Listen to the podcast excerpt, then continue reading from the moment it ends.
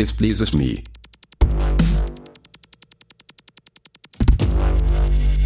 Oh, ja. This pleases me. This. Smart Home Technologie. Technologie. Alexa, please turn the heating up. I'm very cold. After that, please play Digga Digga. Here is station for porn detective. Porno reader. Object entry. Oh no, no, no, no, no. I do not want this. Alexa, shout. Smart homes. Stupid people. Smart Homes. Smart Homes Stupid People. Smart homes, stupid people. Smart homes. Stupid People. Smart Homes. Smart Homes Stupid People. Hello and welcome to another episode of Smart Home Stupid People and to another year. I think it's still, you know, it's still okay to say Happy New Year. Yeah. it's like a we very fresh and young year. I hope you Smart Home Stupid 2023, um, Turbo. What's that say? right? Oh. Yeah. So I hope you guys had a had a nice transition into the new year. And today's first episode of this year is kind of about New Year's resolutions, and the topic or the title is now you switched it. I can't read it anymore. No, I know it by heart. It's spiritually fit and radical ideas. There we go. Yep. And what does that actually mean to be spiritual fit? Would that be something that we should aim for and should not try to become more spiritual fit as one new New Year's resolution? Yeah, well, that's the idea that uh, um, often for New Year's resolution, people seek out to be physically fitter or um, Quit smoking quit smoking, detox, that kind of stuff. But today we're going to talk a little bit about some a, a different approach. It's 2023. Here we are. What uh, what what what kind of New Year- New Year's revolu- yeah, resolutions have you done in the past, and uh, how do you how do you see bringing that into context today with what we want to put forward? Because I've Mhm. realized in my life, um, without spiritual fitness, I find the ability to have mental fitness and Mhm. physical fitness become a reality. I think that those yeah, kind of those other ones get lost along the way yeah, when um, the idea even of spiritual fitness isn't even acknowledged.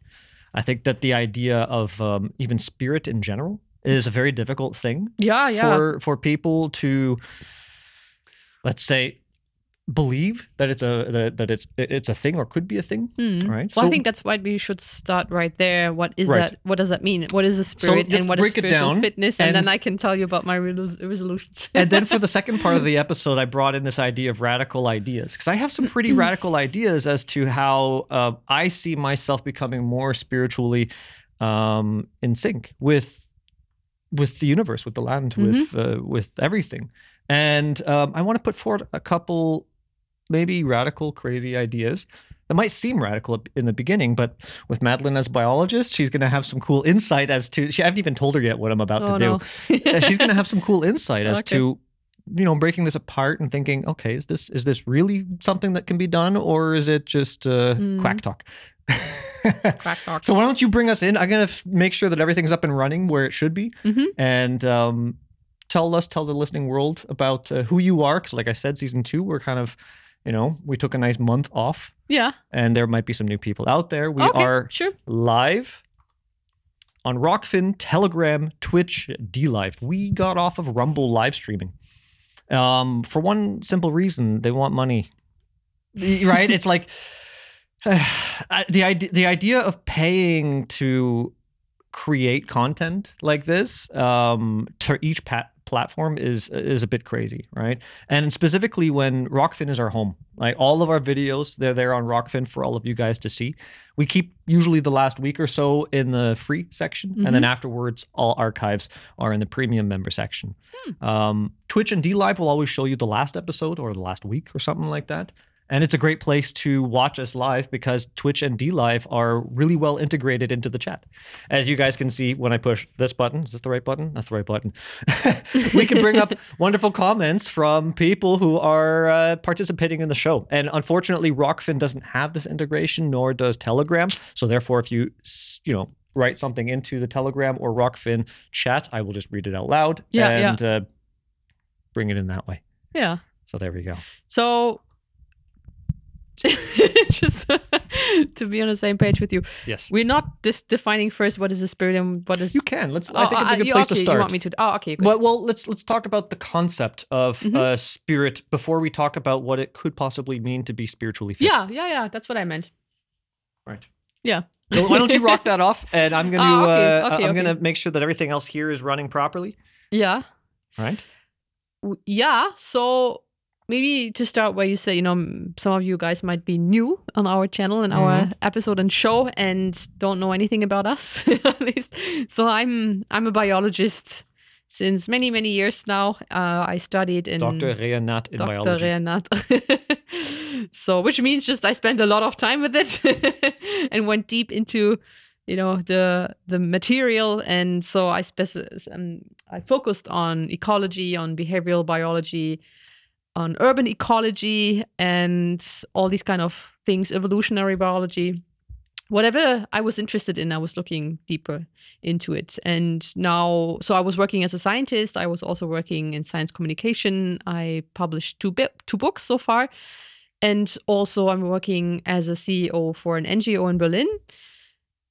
And I think the idea of that whole, you know, of our whole show with Aris, um, since he is a senior programmer for I'm a, I'm a building automation senior technician. that's exactly what I wanted to say.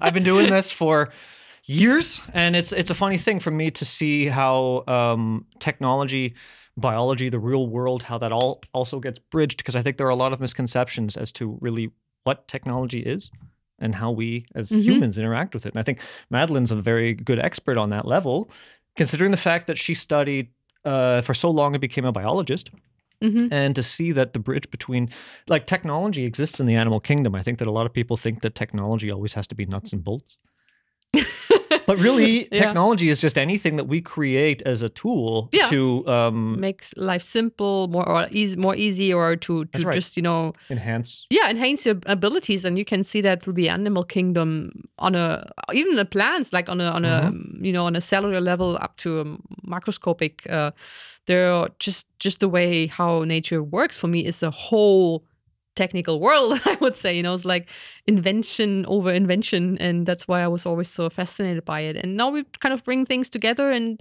have a look at well the or maybe just to repeat also the the idea behind smart home stupid people is that the question is could it be that the more accommodating our environment becomes the harder it gets for us to um, take care of ourselves? So because everything is done for us in a very smart home way for example that we totally forgot how we can take care of ourselves that we forgot how to how to make food for ourselves how to grow vegetables how to make fire Mhm. how to survive in the forest i mean even i i don't know all these things to be honest you know if you if you put me in, in a forest and i have to survive there a couple of days i don't know if it will make it Yeah.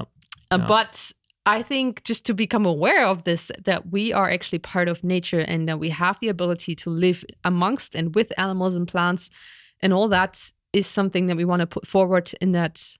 yeah i'd say that In- that's in our show. more of the central message after having listened to uh, quite a few of our older episodes That is Yeah. kind of the main thing that we tend to circle back to quite often and that is that we are not separate from nature or Mhm. reality we, uh, quite the opposite we are a part of it um, we we have as, as you've mentioned in the past, we as humans, um, we are ecosystem engineers. Mhm. Uh, there are other animals, such as the one that you studied, the rabbit. Yeah. Uh, the, the the what do you call it? The urban rabbit, or what is it called officially in English? It's a European, The the European, rabbit. European wild, like it's a wild rabbit. Well, yeah, European exactly. rabbit. It's not like Yeah. the hare, but it's actually um, the hare is a different species. It's a different species, exactly, but it's similar to the um, domesticated rabbit, the bunnies that we have at home, right? Well, yeah, the domesticated they originally stem uh, stem from the wild form. right. So once they had the wild form, it's just like Right. with with the wolf and the dog, you know. Well, explain um, what does it mean to be a system ecosystem engineer? I think that that's kind of a term that we just throw out there sometimes, but Yeah. how would you define that in a simple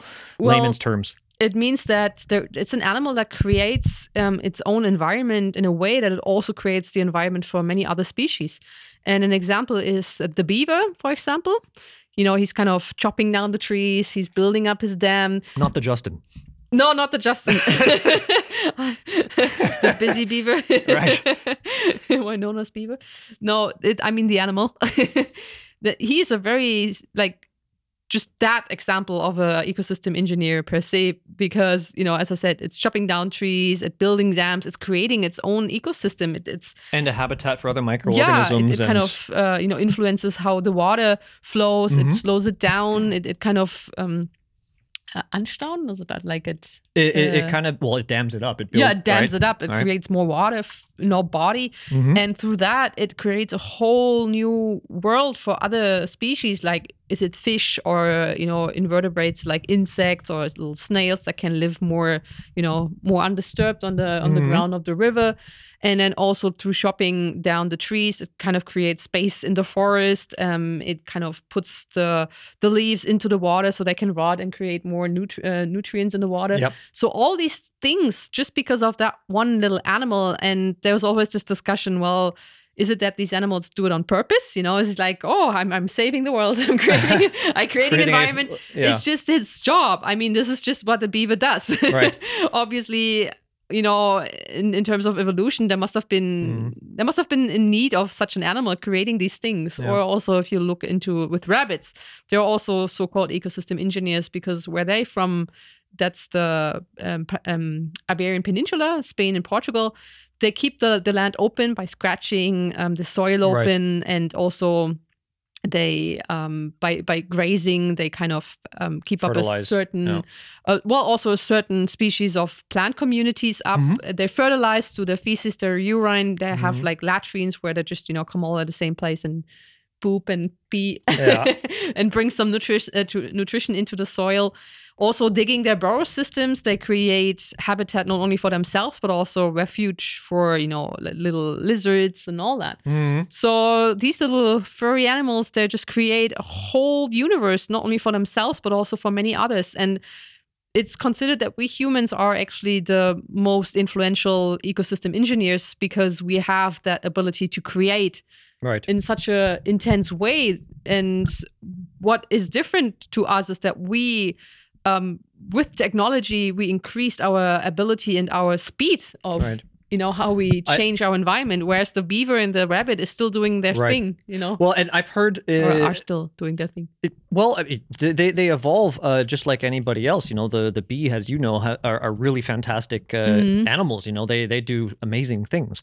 Um, I, I've heard it uh, described in a in a cool way that we have the ability, you know, obviously to pass information and knowledge form in a very um, structured form Mhm. to our offspring indirectly, meaning we could write things down, put Mhm. it on a shelf. Two generations later, somebody comes, picks up that book, Yeah. and can learn a trait. yeah And there aren't any other animals that do that. Um, not that I know of specifically, No. even in a metaphoric way. Obviously, haven't they're not. seen a writing beaver yet well, they're not writing, but it makes you wonder. You know, when we we uh, when you see young animals hmm uh, develop by themselves, away from their pack, away Yeah. from their mother, away from their father, and they just intuitively know how to do certain things. Yeah. it's it's, it's actually quite amazing when if you witness that for the first time to see yeah um, certain things. You know how cats clean themselves, how yeah how dogs um, find their way, um, tons of stuff. Just the just the small little behavioral things. You know how they know how to build a latrine, how they know to even want to do that.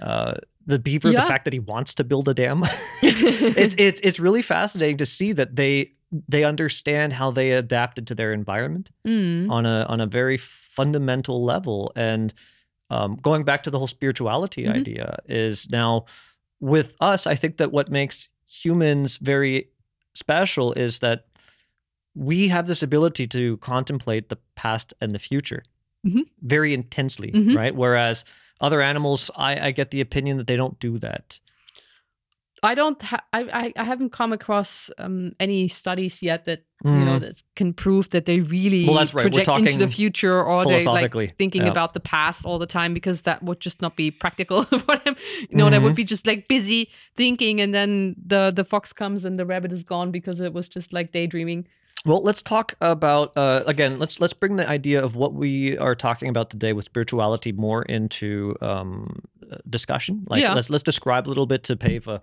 a bit of a, a platform. Let's say that we can put Mhm. everything on and look at. So, from your point of view, how would you say that uh, you learned what spirituality is and what is it from your from from your point of view. Yeah, I, for those of you guys out there, Madeline has been very involved with the uh, European Shamanic um, Foundation, hmm and uh, so she's been actually doing kind of this 180 of looking into shamanic studies and incorporating it into biology and incorporating it into her her life um, in a very Yeah. deep, meaningful way. Well, I would say you know bef- uh, before I um how to say that like I don't know if it would be a spiritual awakening, but you know I was very much focused on my research for many years and my Mhm. logical mind and all that, and I was not aware of there is such a thing as a spirit or soul. Well, whereas later on I understood what these words mean and how what does it mean for my life. So I think I had to come to a point in my life where I was really sick physically, mentally. I was not Right. healthy. I was kind of, you know, not knowing what else to do anymore. My PhD back then was like I was almost done, but I just couldn't see any sense in it anymore. So Mhm. all the all the things that were joyful for me before then or made sense were all of a sudden you know there was no i couldn't hold on to them anymore they kind of broke away so i had to find something else Mhm. and i remember there was one day where i kind of i was i went to the to the train and there was like a bookstore one of these magazine newspaper Like a stand, like a kiosk. yeah. Yeah. and they had a book called Shamanism. And I don't know, I was just really interested in it. I never heard about it before. So I went there and I bought that book and I read about indigenous tribes that believe everything is or has a soul, has a spirit. Everything has a unique life energy. And because of that, everything is connected. Mhm. And I found this idea just very wonderful. And I thought, like, wow, I've never heard Like a about deeper this. connection than what you learned on paper. Yeah, and Right. absolutely, absolutely. Also, you know, I always felt like there is more than just sitting there and observing these rabbits, but the these rabbits kind of also reflected me and Mhm. you know there was like a deeper connection on that level i could feel that but i could not put it in words and it was also not mm, you know it was not something that i i needed for my in my research Right, right. you know? So i looked deeper into that and i bought more books. I went to workshops. I also went to Jap- um, to japan to japan sorry. And i was there a couple of months. Mm, also being uh, uh, i came in contact with the ainu is an indigenous uh, tribe up there. No not a tribe it's actually an indigenous Culture. culture people, yeah, yeah. In, on the north um, in hokkaido. And they still have also very spiritual approach to how they connect with nature And they're Shintoistic, right? no that's something else they have the shintoism as well it's a Okay. religion besides buddhism i think Yeah. but i'm not so sure i don't want to say things i'm not so sure about that but the shintoism is also the idea that everything well there are a lot of spirits out there you know everything has its spirit it's called the the religion of the thousand spirits Mm-hmm. something like that but yeah it's what was, most more like a shamanic approach with this indigenous culture where they also Mm-hmm. believe everything has a spirit so they can connect with it and they had like a shaman where you could go through and ask questions you know and like just as in other indigenous tribes there is a shaman of the society of the community Mhm. and the shaman goes into another re- reality. Later on i learned this is the non-ordinary reality and seek for information from the spirits. And these spirits could be like you know people that have passed away animals the spirit of animals and Right. all that stuff. And i found that so interesting and i had um, very intense experiences when i was in japan coming back to germany. You know what? That I couldn't make these things undone. Like I, Yeah, there was yeah. op- a door opened for me, and I couldn't go back because I, I knew all of a sudden there is way more than I thought before, and so I visited more um, workshops. I read a lot of books. I just you know practiced it myself, and eventually becoming also part of the Shamanic Foundation, why I kind of you know visit their workshops and giving lectures and all that, which is nice Mhm. because that foundation has been created by Michael Harner, who was originally um, uh, a scientist, an He's anthropologist, anthropologist, yeah, anthropologist from America, and he was having the same experience, kind of, you know, visiting indigenous tribes in South Mhm. America, learning their culture, also being part of their shamanic practices, Yeah. having his own experiences, and then taking this back to America and then later on to Europe, creating programs that you know where, where they kind of transfer that knowledge to people who are know, interested in that. It's funny, like I, I heard him interviewed on um, Coast to Coast Live Yeah. back in the 90s. Yeah. And so when she started telling me that her uh, shamanic practices are originated from Yeah. uh, the, the the Jack Horner, uh, Jack Horner, Michael. Michael Horner. Sorry, Jack Horner's another guy. Uh, from Michael Horner. Yeah. Um, it, it was it was really cool because I remember when he was explaining that back in the '90s, he was saying that the reason why he did that was because he, as you mentioned, Mhm. m- saw that there was much more there. Yeah. And the American and or let's just say the Western culture is today so um, logically pragmatic Yeah. with the way that it looks at truth Yeah. that he realized that there was no way to be able to present this type of a reality to the West anymore without packaging it into uh, like a, like a course, you know, like with yeah. steps. Yeah, yeah. I mean, this is also something that we we hear very often. You know, I don't consider myself to be a shaman because with with that title there comes so much more. You know, there comes like a community, there comes like that Mhm. cultural history. It's more like a sh- call, like I call myself, and also the Shamanic Foundation, whenever it works with, is a shamanic practitioner because we use shamanic practices, but we Mhm. are not entitled by a community Right. like to be a shaman. It's, right? it's a funny thing, you know, uh, as, as you guys have seen in the last season, uh, I'm somebody who's pretty fascinated by languages. Yeah. And uh, I speak a few, and uh, Madeline's native language is German. Mine is French and English, and um, it's it's really fascinating to see how dialects and jargons and languages get formed and are born out of out of other languages and, and mixtures and so on and Mhm. so forth. And this word shaman, and even today, the way we use it in the West, shamanic practitioners, shamanic studies, Mhm. it, it- it's it's a funny thing because it's something that was created as like a new speak word in order to um, encompass a whole bunch of stuff that I Mm. think that in specifically the English language and even in in the German language now, there isn't as much of a direct connection to the words as we used to. Mhm. Um, and and Germany and German has a lot of this actually still Yeah. in the language where all the syllables mean something. In English, it's a bit difficult. Are you looking for? yeah, the tea. You want the tea? Thank Here you go. Getting a little um, dry. So one thing. I just kind of want to put out there because I see a lot of monolinguistic people um, not liking things because of the titles and not liking um, or or not wanting to digest something because of the way the wording is presented. Mhm. And English, specifically monolinguistic people.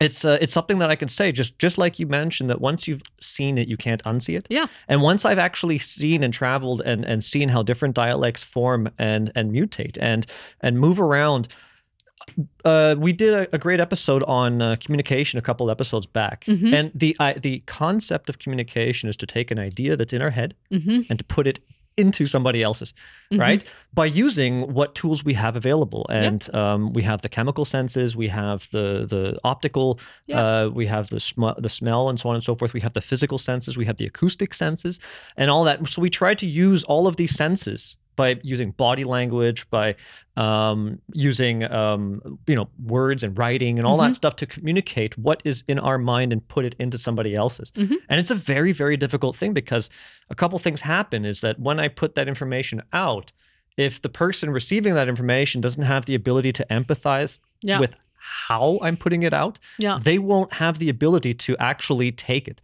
Yeah. And um, I, I something I, I really always liked is that information really is uh, a, a, present, right? It's it's it's a gift. Yeah, right? it's knowledge. It's, It's something knowledge that someone else can, you know, um, yeah. Yeah, maybe, you know, it would, could be even life changing, right? So, Well, it is, Yeah. and this is something that I realized uh, years ago. This was kind of like my, my first, I think, big step for me into a spiritual awakening. Um, I was raised very Catholic, and moving away from Christianity was the first thing I did in my life that was properly spiritual. I must Mhm. say, uh, because moving away from uh, the structure of of an empiric religion was was not easy. It was very very difficult. You know, there's no real like 10 step program to help somebody who is getting Mhm. over uh, abusive um, religions yeah. right and and it, it's not that christianity is always abusive but i definitely see that the version that i had learned was and the environment that i was in Mhm. was and so on and so forth you know um but that that being said the um the ability to experience how to take information as a gift when somebody's teaching you something it's a gift, and it's funny because Yeah. I can't come to Germany, and they and it's this is a cultural thing too. I think that people tend to hate fuck each other a little bit with information. That's a great word, isn't it? Uh, what it really means is I see a lot of people over here. They're like, I have my title, and and and they they, they and the people who klugscheißen. In, yeah exactly smart shitting Uh, Smart shitting in and German. the, the the the way that they tend to do it sometimes is if people don't have their titles, and you see this in every country, but I, in Germany it's pretty funny the way it is because in Germany um, things are very structured with titles and and um, the way systems are kind of built and education and all that stuff. Mhm. And I find that somebody who doesn't have a title often tends to always try to tell you how everything works, even though they themselves probably don't know. Mm. and and and this is kind of like a weird thing. It's like people are sometimes afraid to uh just say they don't know Mm. right? It's okay. It's completely okay to say you don't know. Mhm. and so it was funny because in the beginning every time people were talking to me i'd be like yeah thank you for that. Thank you for that. But i didn't realize that a lot of them are doing it to try and kind of like after they talk to me Mm. they'd go somewhere else and say that guy didn't know anything because i taught him everything Mm. so it was a weird it was a weird bit of a cultural shock Yeah, and i know yeah. how to navigate that but this is that kind of that that that ability to understand and empathize that um, some people don't like being taught everything and instead they think that only the teacher should be teaching Yeah, yeah. and this is something that I, I i could definitely say anybody can be a teacher if they if they're passionate and they believe in what we're getting into now a big meat of the the, the, the today's thing is truth. Yeah, i think truth to me is the bridge to spirituality the first real one. And i want to explain that a little bit more. Why don't you finish up what you were talking about with jack horner and um, Michael. michael i keep saying jack jack isn't jack horner he's the he's the other he's the paleontologist who did the jurassic park stuff. Maybe, I yeah he know. is. He's the he's the chickenosaurus guy. Um, guy. and um but uh, give us give us you know now uh, now that we we've we've kind of like Mhm. you've painted a picture you went to japan you uh, oh, yeah. you, Yeah, yeah. you discovered um spirituality or even the possibility of something deeper than just yeah. pragmatic science Yeah. and now you uh you you you you joined a group that is led by that originally was created by uh, Michael Harner Mhm. um, to in order to take the ideas which he called shamanistic because he said in all natural religions you always tend to have the shaman the Yeah. person who was anointed at the same Yeah. time uh, who was really deep the most deeply connected person in the group to help uh, bridge the gap from the spiritual world to Yeah. the living and Yeah, that and it's funny because you go back into natural natural religions and cultures and spirituality was the largest currency it was like that Yeah. that fundamental knowledge that really does help you with your life Yeah, and I Right. I learned it myself. Now, if I would have not experienced it myself, I would have not believed it. But right. there's so many situations where really I went on a shamanic journey. I got information that you know were important for me, and I applied these things, and poof, things that you know I was illnesses that I had for years. so it's really working, but it's something that you can't how you say that like it's not that you want to make believe someone with this. You have to experience it yourself. Like i can tell you that it's working for me but if you you never tried it yourself you won't have that experience. And this is like shamanism or shamanic practices is to experience this. It's all about experience experiment experience experience sorry. So yeah and maybe to to to come back to what is being spiritual fit. So I was also one of these people, you know, New Year's, New Year's resolution was maybe, you know, exercise even more. I already did, even be healthier or finish up this or that. And actually, last last year, so I always practiced the it's called Rauhnächte, which is the, the these are the special days between years, which is and I think kind of like has a Celtic influence. it does Yeah, um, where the it, it's supposed to be the time where you know it's like b- between the years where the the wall between our reality and the spiritual reality or the spirit right we we- is we call thinner. it today the 12 days uh, the 12 nights of christmas i believe but it's funny because you mentioned yeah it actually that tradition is celtic in origin Yeah. much like um Christ, like the way we celebrate christmas today Yeah. i- its origin comes from yuletide or um even the Sinterklaas and all that stuff in, Mhm. in, in the Netherlands, like Mhm. the the way that our holidays are kind of presented today have been very um how can I best say um annexed by by by an empirical structure which is you know uh, we think of christmas we think of Santa Claus and the the, the the the image we have of Santa Claus is presented to us by none other than Coca Cola, Mm. right? Yeah, but but these days are always really special for me in, in the time because I like to, you know, just like mm-hmm. look back into the year and also see what comes this year, what is Yeah. something that you want to focus on. And this time I focused on more spiritual fitness. Gonna Right. call it like that. Also, you know, really realizing what is the core essence of myself, what I am made of, and where can I draw my energy from? And so to be spiritual fit for me means that I'm in connect in connection with my own spirit, my own essence.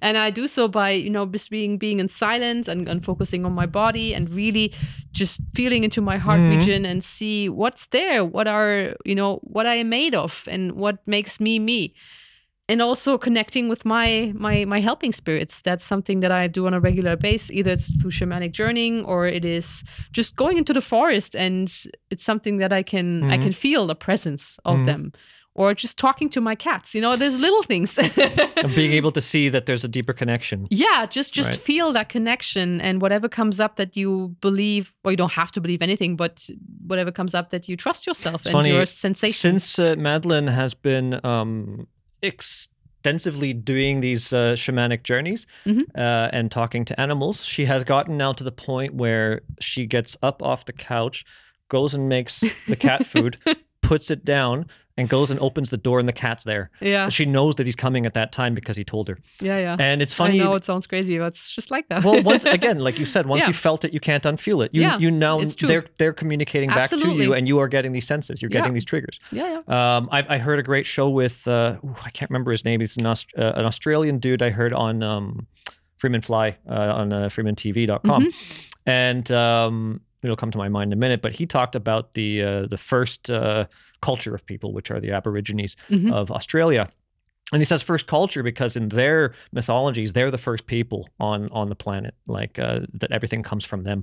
And it's an interesting thing because you know now even through uh, what genetics are showing us now, they're saying, oh, it looks like that out of Africa theory might not work because it Mhm. looks like uh, there's there's something older that's uh, that's Yeah, yeah. Um, in Australia now that maybe um, the people who are in Australia are actually either they seeded Africa, Mhm. or uh, at least they're the first tribe that went from Africa to there, and so on Yeah, and so yeah. forth. The um, uh, the one thing I want to kind of talk about is uh, we have a comment here from uh, oh yeah Budford T, and it's a it's a really cool comment. He's he's just mentioned that you know Christianity is a couple millennium old, uh, Buddhism is like two and a half Yeah. uh, millennium old, uh, Hinduism is four thousand years old, and he Mhm. says isn't the oldest probably um, one of the better religions to Yeah. connect and subscribe to just because of its age. Yeah. Now I have a couple things to say about that, but I want to hear your opinion on it too, because obviously the the idea of shamanistic studies um, is focusing on a lot of uh, older techniques, right? Uh, from what Yeah. I like to call uh, natural religions. Yeah. And and uh, this wording of natural religion I got from uh, Sri Acharya Dharma, which was Mhm. a, a, a he's a he's a Portuguese Italian guy who became a Buddhist monk, yeah and he, he wrote this book called uh, the uh, Dharma. revolution or something Uh, something like that. Yeah. I have to remember it. It'll Yeah. come back to me in a second. Um, but the point is, the is he- Dharma Manifesto the, Dharma, the, Yeah. the Dharma Manifesto and how to Yeah. integrate Dharma into our modern day society. Because what he tries Mm-hmm. to explain is he tries to explain is that there is a myriad of natural religions out there, and natural religions are religions that Mm-hmm. grow slowly with the spirit of man and uh, um, and and take deep into consideration Mhm. what you're talking about these spiritual connections to reality like Mhm. real connections and to emphasize upon them Yeah. um, whereas unfortunately the religions the big three that we know of today Mm. the the Judeo-Christian religions, um, they they tend to have been so perverted by empire that what we actually get, like Easter eggs and Santa Claus, it's it's it's it's rubbish. It does it, Yeah. it has no connection anymore.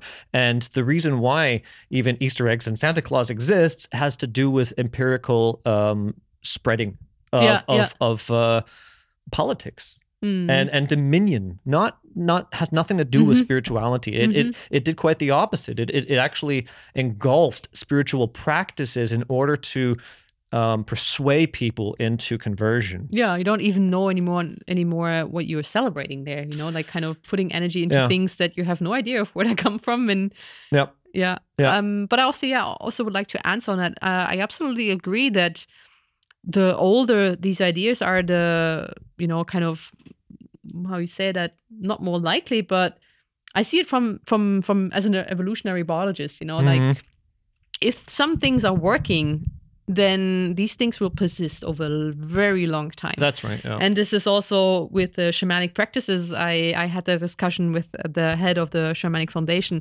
He also said, you know, these techniques are thousands and thousands of years old. And still to that day, they are, you know, they are used in, Yeah. in indigenous tribes. And also we here in, in, in Europe, we're using them because they're working. Mhm.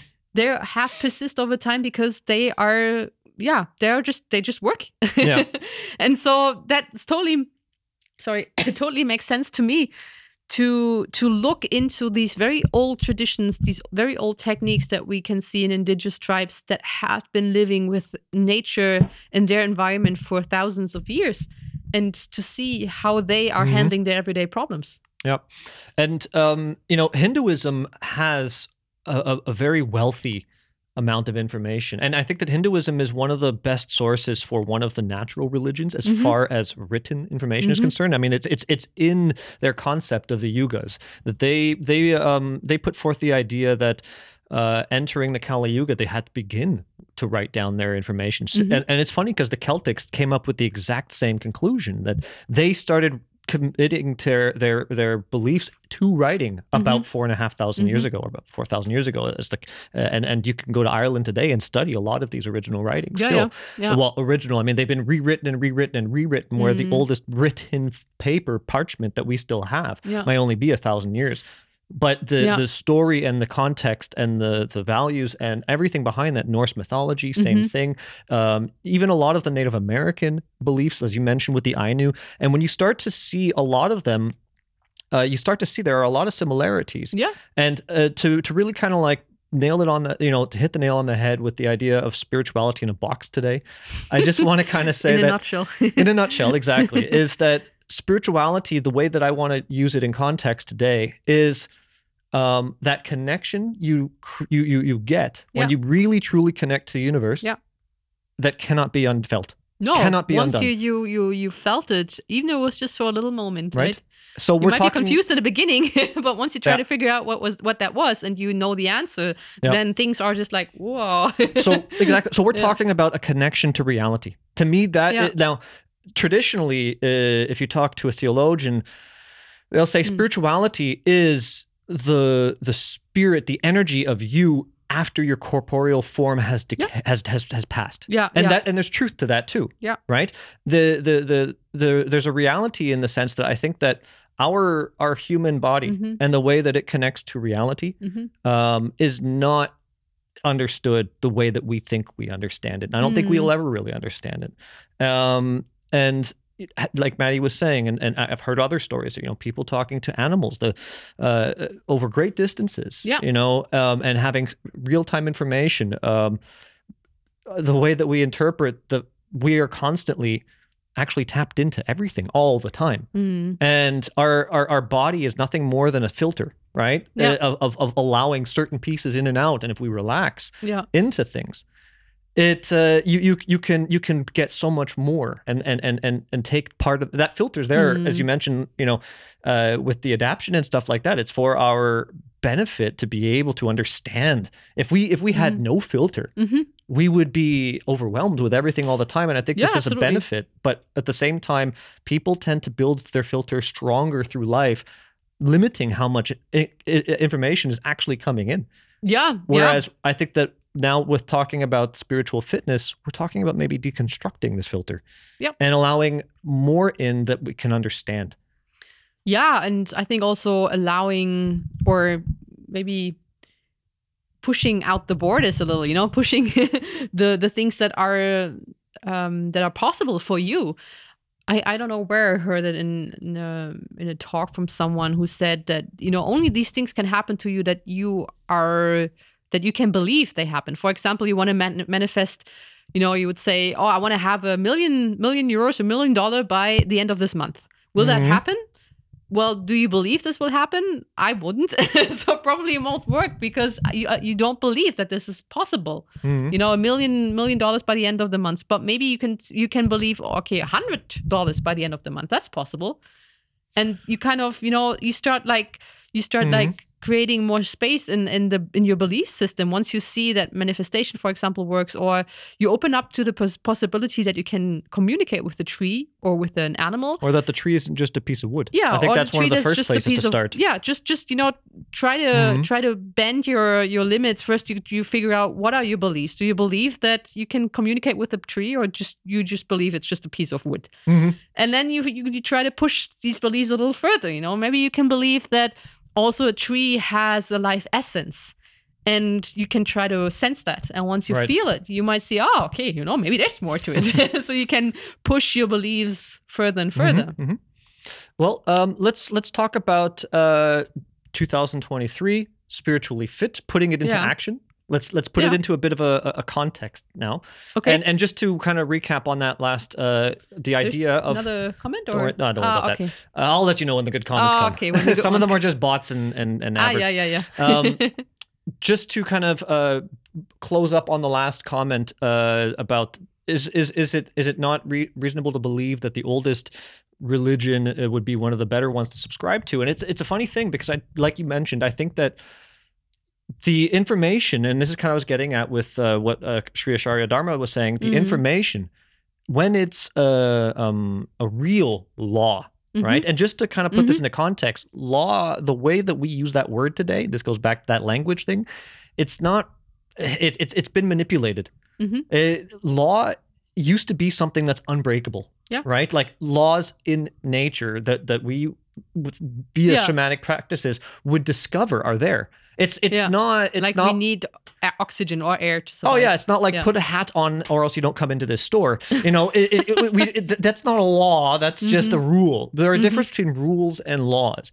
And um, what I want to say is that real laws uh, in nature won't be broken over time. Mhm. You'll see like like you know the Fibonacci sequence, golden ratio, these kind of things exist in the foundation of the way a leaf is is built, the way Mhm. the way our, our the cell the, the cellular structure in our brain and our bodies are built. You see this same pattern, right? Uh, over and over and over again. Mm. Um, and and these are these are fantastic laws that you can now see that are also built into the mythology and the and the ideas uh, of a lot of these natural religions because they Mhm. notice that as well, Mhm. right? And these kind of things are uh, you'll see go way way way back.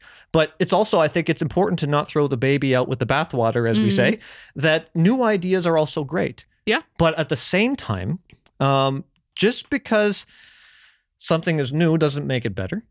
Yeah. And this is a big thing that I can share with my technology. Um, I was at a, a client's house the other day, and uh, I had built this uh, this uh, this awesome lighting system for her her house and all that stuff, and it was uh, also lighting, audio, video, and all that stuff. And this system's like a decade old, and it's so solid. I haven't touched it since I built it Mm. and she just rented it out and um, the people came in they were a little scared they're like i don't know how it all works i showed it to them and they loved it you know uh, that they that they have now a really easy ability to understand how to control temperature and lights and Mm-hmm. Yeah. set scenarios for mooding lighting and all that how to use the blinds centrally and non and all that stuff and um, a lot has happened in the last decade when it comes to technology to the point where i would say that 90% of the systems i see built today aren't as stable Mm. so there are benefits in taking information that you know works and to continue with it. It's important, I think, to try new things, but it's also important to understand you don't need to do it just for the sake of it. yeah. You know, maybe this is now, I think that the big part of spirituality for me is intuition. Mhm. Building intuition. Once you've felt intuition, you can't unfeel it. Yeah. It really is something that uh, will shock you when it's like you said, you know, knowing when the cat is coming to the door. He hasn't been home in two days, and you know the minute he's showing up. Yeah, yeah. There, like now, when you know that that you've done that a dozen times Yeah. and it works every it time, works every time. it's yeah. a form of intuition you can call it Yeah. that you've allowed yourself to open up to so you allowed the filter to kind of drop yeah. and maybe that filter used to be there because of issues you had with your parents or Mm. uh, you know uh, dramas from the past but Mhm. once you learn to dis- to to uh, Mhm. allow that to disintegrate a little bit and filter in the positive information and keep the crap out Yeah. you can now see that your intuition has grown Yep. so much more, so much True. more. Yeah. Um, so I want to share a little story. We're going to kind of go on to the next part. Okay. Um, and uh, I was watching um, I was watching a show uh, with Freeman again, and he was uh, interviewing a Mark Pagazio, I believe is the gay, the guy's name. Mhm. Uh, he is an ex uh, priest for the Church of Satan, and um, I, remember he taught me about this. it was it was it was it was fantastic because what he did is you know again as I mentioned before sometimes leaving religion leaves you very sour and you Mhm. go through the, the the steps of grief you Mhm. know uh, anger and hostility and Mhm. sadness and turmoil and Mhm. all that stuff right and, until you reach eventually acceptance right Mm. Uh, and um, he mentioned how being in the Church of Satan to him at the time was an expression of him searching for freedom. Mhm. But he realized something after he had left. He tried an experiment Mhm. and he said for two months of his life, he was going to just be satanic. And in his opinion, from being a priest in the Church of Satan, being satanic is just being completely um, narcissistic, selfish. yeah. Everything you do, every decision you do, eventually is to empower your own cause. That is, Okay. in his opinion, Satanism or, or being satanic. Okay. And so he lived for two months um, only by these rules. Everything he does is to benefit him. He doesn't Mhm. care if it hurts someone else. Mm. He has no interest in paying it forward when something is good, Mm-hmm. when something has been done for Mhm. him or has been nice, Mhm. right? Mhm. And that's it. And he said by the end of those two months, his life was in crumbles. Right? It was it was it was it was hard because he had so many lies to keep up with. He mm. had so many moving pieces. It was it mm. was it was hard work that was constantly being hmm. drained out of him. Yeah, he got a lot of stuff. You know, let's Yeah. say maybe financially and so on and so forth. Some things happened, right? And it kind of Mm. worked out and it could give you the illusion that it was good. But he said that he wasn't peaceful. He wasn't calm. He wasn't in the moment. He was Mm. very scattered by the end of the two months. funny because I, you know, knowing two or three narcissistic people, that's That- that's how the I. Yeah, that, Yeah. that's exactly the you know the energy that I get from these people. Right? E- Exactly. They're usually not very um, well thought out. No, no, you can feel their their inner um, Turmoils. yeah? Just talking to my mother today, she said exactly the same thing. so it's hard, It's- you it's know. hard, um, yeah. And you can see uh, there are that le- there are different like degrees of, yeah, of yeah, intensity, absolutely. If you right? really do it on a very intentional level, right? So And I know a few people uh, who were just like essentially professional con artists back in the day. Uh, con artists. It means that they they survive off of creating scams.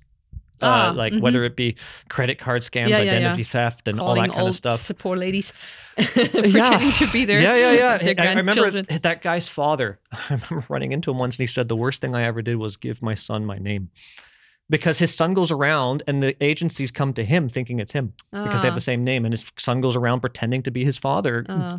You know, renting cars and not returning them and selling them on the black market, like like crazy things, Who right? comes up with these ideas? Hey, once this is my point is that um, when some people really get off on it, you know, Mm. sometimes it's it's it's an exhilaration, but again, it's the it's the worship of the self. Okay, now um, the next two months, Mm. uh, um, the, the the satanic priest did the opposite. Mm. He decided to really be generous, Mhm. be kind, Mhm. um, empathetic, Mhm. uh, and he said like it was hard to just go from one to the other. Like it's, it's not Mm. something you can really do, right? It Mm. takes I think a mental Yeah, yeah. you know, but it was an experiment he had to experience for himself to see what it really means. And he said that these those following two months were so life changing Mm. that not only did was his life richer than it was before because he was able to open doors Yeah. that were previously closed. The ability to want to feel compassion, Yeah. to be able to want to have a connection to reality and the universe. Yeah. That's not something that can be undone. And he said that there are people that he was kind to for no reason that are now key people in his life Mm. you know, that have introduced him into great Yeah. avenues of now new forms of wealth Yeah. because he was just for no reason kind to them. Yeah. And Not this is- expecting anything from it, right? That's Yeah. Right. Right. Uh, Mm. I think that a lot of people, why would you help someone who seems like he's being a narcissist? Mm. Right. You, you, you, you know, he might scam you into giving you something Yeah. because he wants it, but you won't go out of your way to actually want to, um, you know, be genuinely gentle and compassionate to this person when you know Mm. they're kind of callous and corrosive. Mm. right? And so uh, this is kind of something that I want to talk about with the spiritual fitness now coming really into that idea.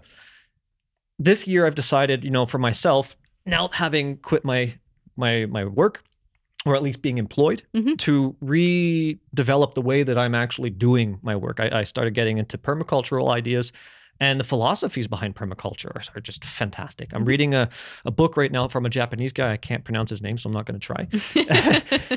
and um, his last name is Fukuuma or Fukuuka. That's it, Fukuuka.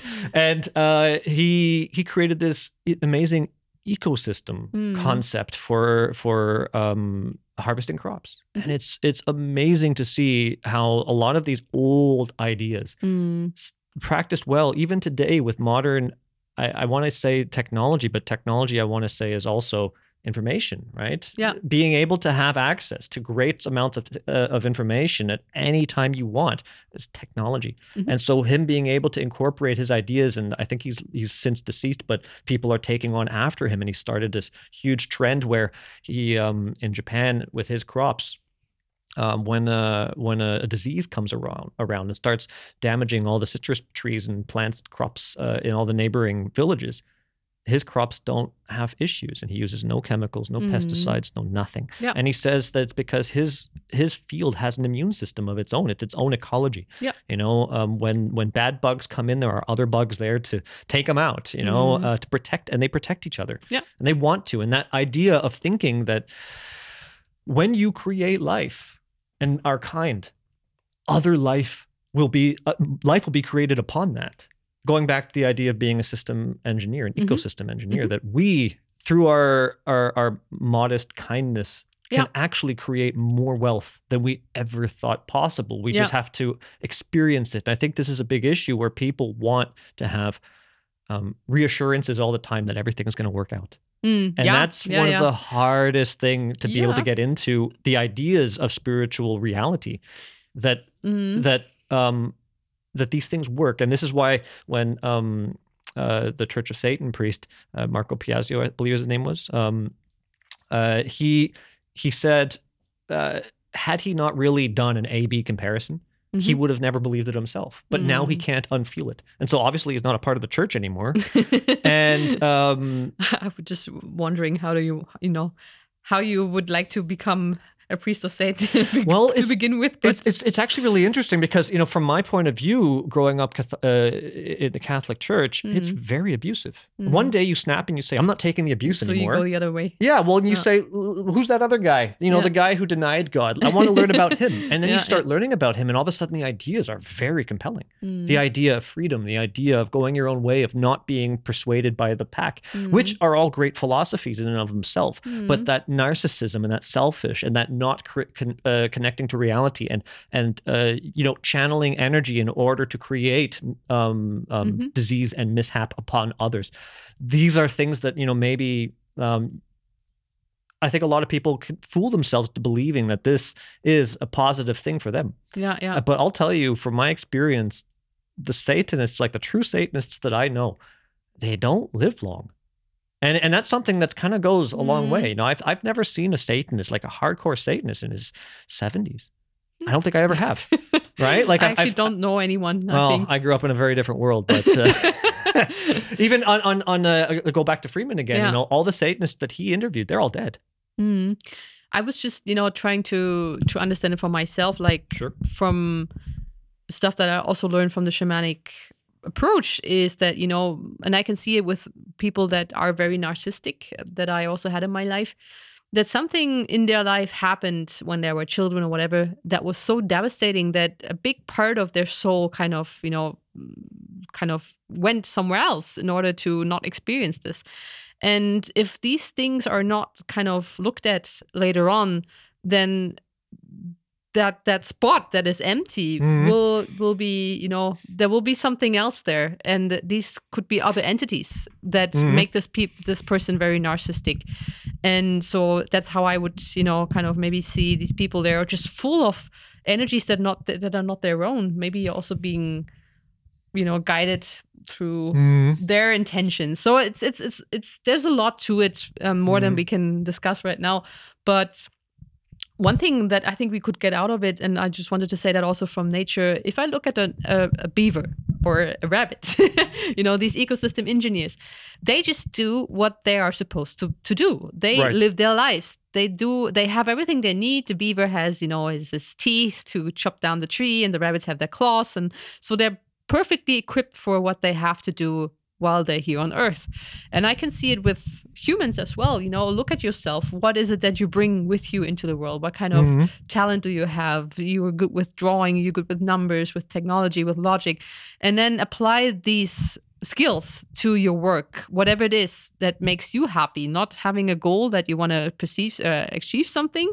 As you said, you know, some Mhm. people want to have secure security that this will happen. Well, and that I find is usually it comes from this ability to not want to trust reality. That's that, the that- first that thing, and part of it and also- you're in it. yeah that's the first thing but also being goal orientated you know Mm-hmm. you think like oh if if i achieve this then my life will be happy but it's the other way around is you have to do things that makes you happy and then eventually you'll achieve things that you know come Ex- with it. Yeah, like exactly. writing that book as i said I, I say it over and over again but i think it's just so important. Writing a book for me is is the thing that i like it's not the you know It's how you discover reality and your connection to yeah it. it's just right? it's for me like a puzzle I, I have a question i try to figure out what is Mhm. it behind it and i start putting things together and i'm writing it and, and putting an idea down Yeah. and once i'm done with it i'm done with it i don't need to read through it again i don't you know don't need to go and, and read in my Mhm. book so i want to i want to solve the next puzzle so Mhm. for me it's not becoming uh, uh, an important and f- mm, popular author but Mhm. just the process of writing a book Yeah. is my passion So we have So- a, a relevant comment. Yes. Um, so from Felminator. Uh, hello she's talking, Felminator. Hello, Felminator. yeah, uh, she's talking about the the the, the, Ah, yeah. the Satanist who did the experiment uh, of two months being just Mhm. horrible and selfish, and then the two months of being compassionate and all that stuff. And she asked, Mhm. uh, i- i- "Is there? Did he f- try to find a balance between them?" And actually, Mhm. he talked about that. He said Mm. that. Um, You'll fool yourself to think that sometimes you can just be selfish uh, and, and use you know these these tools that are, are only self empowering um, for a little bit. But he said Mhm. that actually by doing that it was corrosive because it undid a lot of the positive uh, work in his mind Mhm. that is difficult to actually build upon. So Yeah. it's it's one of these things where he said that after having done it for a couple of months, he didn't want to go back and and Mhm. and um, re-explore that. You know, it's it's it's one of these things where, yeah, it's it's important to understand. I think. Um, uh, let's let's call it self-defense Mhm. right when you're being attacked how to defend yourself Yeah. right but it's another thing to say that um in order to get you know this thing today i'm, I'm just gonna fuck over five people instead of 20 you know it'll it'll just be a little little little Yeah, one yeah, you know yeah, I and we'll get over so. it quicker It's like you know putting a drop of ink in, in the water. It's still kind of that's right you know, and and this is what he was talking about too is that um these hold weight and eventually that it becomes a big burden yeah. right I was just thinking maybe you know in terms of being selfish with you know giving away all your money. There's also another thing you should do. It's important, I think, to you know spend something or or Mhm. donating or just I don't know. I, it's hard for me to really understand what it, what does that mean. That you know I would consider myself. I, I, I have no intention to harm anyone, but sometimes you have to make decisions for your own that eventually causes harm to other people Well, because you and know and this is that that um idea of uh, of buddhism where Hmm. Everything um, creates is suffer- suffering, yeah. It, it creates suffering Yeah. indirectly, and the the philosophy, the main philosophy behind that is, you choose how much suffering you want to add Mm, to the world via your existence, mhm. but inevitably you will always create some form of suffering and that's Yeah. and it's and, and this is the thing is i think that we use that word suffering as a very negative thing Mhm. because it's got, got, got this like condescending overtone to it but Mm. reality is is suffering is also life Th- death is a part of life Yeah, you just And- need to look into the animal not- kingdom. You know, there's like Right? constant suffer, like well and death is not predator to be- and yeah, well that's the thing is that uh, one person one one thing's death creates 10 other things life perhaps you Mm. know and this is that idea is that just because something suffers before it dies doesn't or i mean the, the if you were to even consider the Mm, act of death a form of suffering regardless as to how painless it is. Mm-hmm. um, the fact that the existence is being you know extinguished uh, it, it this is you know maybe more of an anthropogenic Mm-hmm. observation of trying to say that that is suffering, Mhm. right? But reality is is that instead I, I look at it as there's a, there's a form of cherishing. You Mhm. can cherish life, Mhm. whether it used to be there or still is here or will be there in the future Mhm. and, and and focusing that that energy always constantly on the suffering side is what gives that negativity its power Yeah. and so it's just not necessary right Yeah. And then it's Okay. just i mean sometimes it's just as simple as that to just put a new twist on things to or maybe to look at it from a different angle Mm. right so I- i'm going to go through a couple um, other things here Okay. the, the big thing i want to really focus on you know with for me this year anyway is truth Mhm. as you mentioned before you have no interest in harming people well why is that you know maybe because you you you want you you've experienced life in a truthful fashion and you Mhm. don't need to f- to pollute that by No, yeah. you, you know you don't you, you don't need something from someone else I, I find in my life if i build something myself Mhm. the way i want it to be built then it's proper for me Mm. right Yeah. and sure. and and it would have never been better Yeah. and and this is that idea is to take joy in building your life I, for me taking joy in building what i want to consider my life my strength Yeah. last year i broke my shoulder and my foot so it goes to show you how quickly physical fitness can go Mm. out the window Mm. doesn't matter how much time you spend in the gym you break a bunch of stuff you got to lie down for half a year Yeah. and that's the end of it Yeah, but I see it again. You know, looking again into the animal kingdom, like the the beaver. It cr- he creates his own environment, his Mhm. own castle, the And way that's- it wants, and this Right. is just working perfectly for everyone else. and this is where natural religions take their cues from animals all so often Yeah. right you see that in every yeah. natural religion that the the um uh what's the word that we use um oh i can't remember the word right now but there's a word that's used to uh describe how we take an animal and use it as a mentor or as a symbol and so on so it, the word will come to me and i'll spit it out Do when you comes like bionic or no no no, No? Uh, i'll come to it when i cut to it I don't know.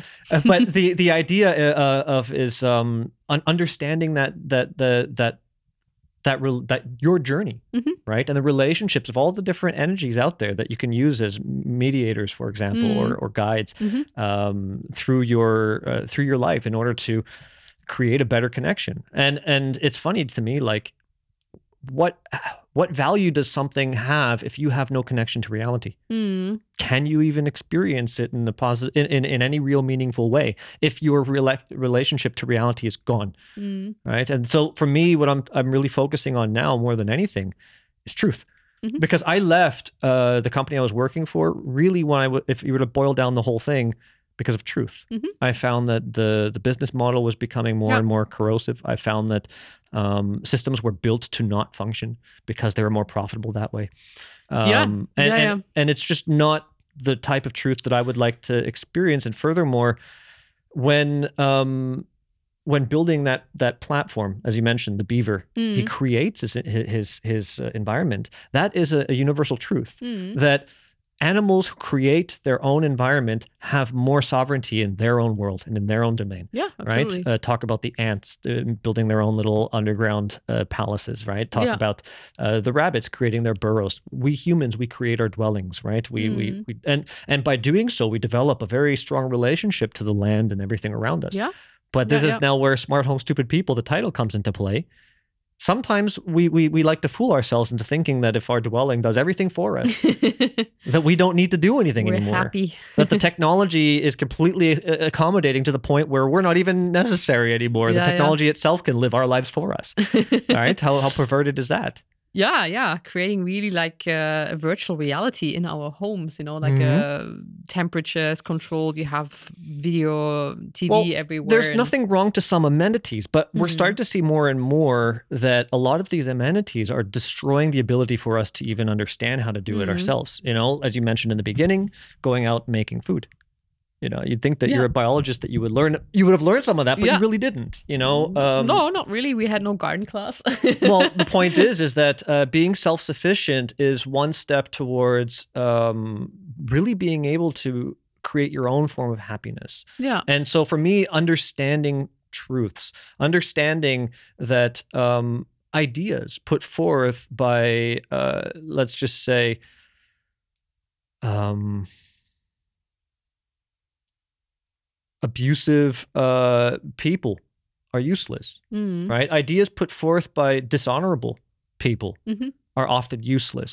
Yeah. And and and to be able to recognize that truth very early on and just not get involved Mm. is something that I'm starting to see more and more uh, being important in my life. That think to myself, okay, I can just hold on for another six months, another twelve months, and then I can I can take what I'll I'll gain and move on. Mm. But really, what I've lost is that connection to truth by trying Yeah. to fool myself into believing Yeah. that um, the truth of the reality isn't harmful, it isn't callous, right? Yeah.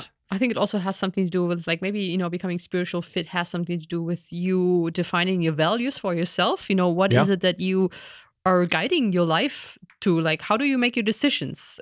Is there like an internal compass that you have? You know Mhm. if you have one option or the other to work here or there, how you would decide. And for me, it's like uh, I have my values and- ha- it has to make sense to me. like Right. you know I have to have the feeling that I'm contributing to to um, to something good and Right. not destroying anything you know more Right. creating something and also working with people who are you know in charge of their own lives who are honest and and decent people so just these values that you have like for me honesty is a very important thing or Mm-hmm. Yep. um just what else uh yeah just other or just you know living your passion and and and really being yourself become trying to be to to express yourself so i think it's worth to just spend a little time and and look through values what is important for you family maybe family or you know like Yep.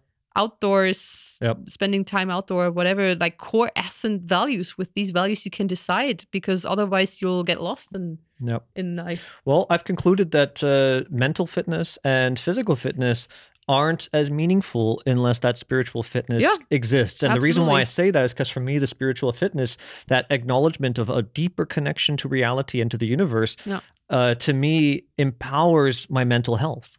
Right. and it gives you it gives you a guideline for what you really need. I can um you know from my experience with the all in maybe you some of you guys Right, seen that uh, seen that episode where i explained that you know i was absolutely disconnected to, from my body not knowing when to eat what to eat how much to eat over exercising too, too less calories and because i was not spiritually fit like i had no intuition i had no connection. connection Yeah. to my body You're numb. anymore and and once i start uh, rebuilt that spiritual fitness that mm, you know like really acknowledging not only my body but also that there is something more within me that that that Mhm. lives beyond when my body is not there anymore and when I once I started connecting to that, I felt such a strong intuition how much exercise I need, what kind of food I need, How and the rest yeah. came just from that, right? Yeah. So Yeah, you were saying when you started uh, really giving up a lot of your uh, older bad habits, it was like specifically, you know, eating disorder and stuff like that, and Mm. just eating enough and Mhm. and going outside and all that stuff. Um, it was like taking your head out of the clouds. Yeah, yeah, it was all interconnected. Like Right. because I was not eating enough, I had no no female hormones. My hormones were not in check. Because of that, I was mentally all over the place. Mm-hmm. And you, as a biologist, know this too. I know right? this absolutely. That's why it's it's you know so crazy. it's crazy. And if I don't do it as a biologist, you know, who would you expect to do this? Like a, a woman who have just the basic knowledge maybe about this and. Yeah, still to that day, I can't believe how how blind I was on on that level. But I guess you know programs that we have in our system are can be so, so strong that Mm-hmm. you don't see anything else anymore. Right. So before we move into radical ideas for 2023, uh, this is going to be a funny like uh, um, Short. Uh, well, not short, but it's going to be Oh, like okay. a, a let- let's say a shotgun uh, Short approach shotgun to approach, uh, okay. to some ideas that I have. okay. Um, let's uh, let's just say that uh, you know let's say for spiritual fitness right now, what would you say would be something that you would like to do this year? Uh, as as a part of your spiritual fitness program, so to say, or to, something that you can do to help you get more connected to spiritual fitness. Yeah, so keeping up the good practice that I actually have now, a little routine in the morning, do some meditation, doing the shamanic stuff, connecting with my spirits. I would like to Mhm. to be more outside, you know, really making more time To actually just in- go outside. yeah, in my daily schedule. Also, really following my own intuition. Also, my work work situation right now, I'm not so happy, so I try to tweak and you know move things Right. around so it feels more real to me. But really, really making space for myself and and creating time Mhm. during the day so I can feel myself, I can fe hear my intuition, I can just live more in the moment because then I know Right. what's what I have to do next. You know Right. what's next, what's next. Yeah. So Yeah. Yeah. Um, for me, it's uh, now that I, I I've kind of given myself a new opportunity to um, um, start over again to a degree. You know, uh, going back to being a, a contractor Mm-hmm. and um, taking time to even renovate the house and all that Mhm. stuff. Uh, for me, it's kind of more of a, a healing Mhm. process that I have to now re-engage myself Yeah. with. And like I mentioned, for me, I think the key word is truth. And I think for a lot of you guys out there, it's no it's no secret that there's a lot of bleakness right now in the world.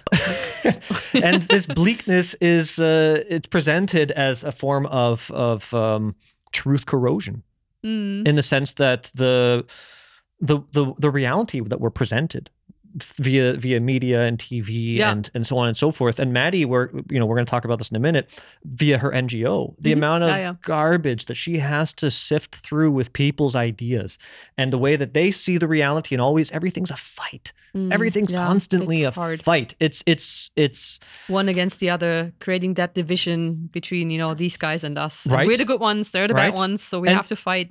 And so, truth to me, I I I, I've- I heard a really great sentence once, and it was that uh, it's it, sometimes it's better to just have ideas because ideas can easily be changed when you Mm. know that they are no longer applicable or Mhm. that they should be improved upon. Mhm. Having belief systems is very difficult because it's very Yeah. difficult to destroy a belief system and replace it with another one. And so, for Yeah. me, and um, it's limiting, just as we said, you know, at the beginning. Like if you have a certain belief, this is just you can't go further. This is like your limit. And well, and that's the thing is that our belief systems tend to um, limit how how how far we outside of them we could expand. Yeah. And so for me, I've I've eradicated all my belief systems, and I look at things and I ask myself every time I look at them, where's the truth in this? Mm. How does it affect reality? Mhm. What's the domino effect? Where is it going? And take it from Mm. there. And this Mhm. is why I'm saying that for me, the key word is truth.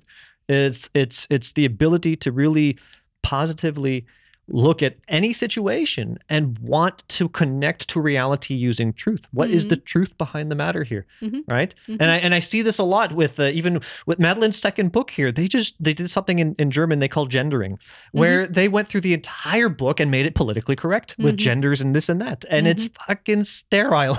the book is gar- well, I, I, the book is great, Yeah, yeah. but but the the gendering idea to me was just like, where's the truth in this? I mean, Mm. this idea of of um, Madeline had this the other day too. You know that we talk a lot about this kind of stuff, um, harming other people. Mhm. You know, uh, indirectly or directly. Mhm. Uh, this was now being offensive.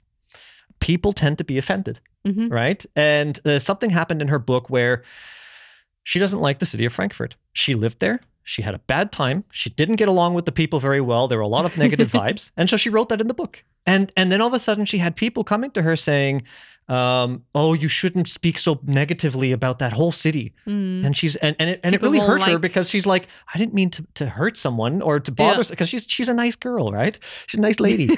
but the reality of the matter is, is you gave a gift to the world, saying, "This is my experience," Mm. and you put it on the table. Mhm. If someone is not willing to take that gift, then they're going to do what they did to you. yeah, yeah. They're going to shit on it.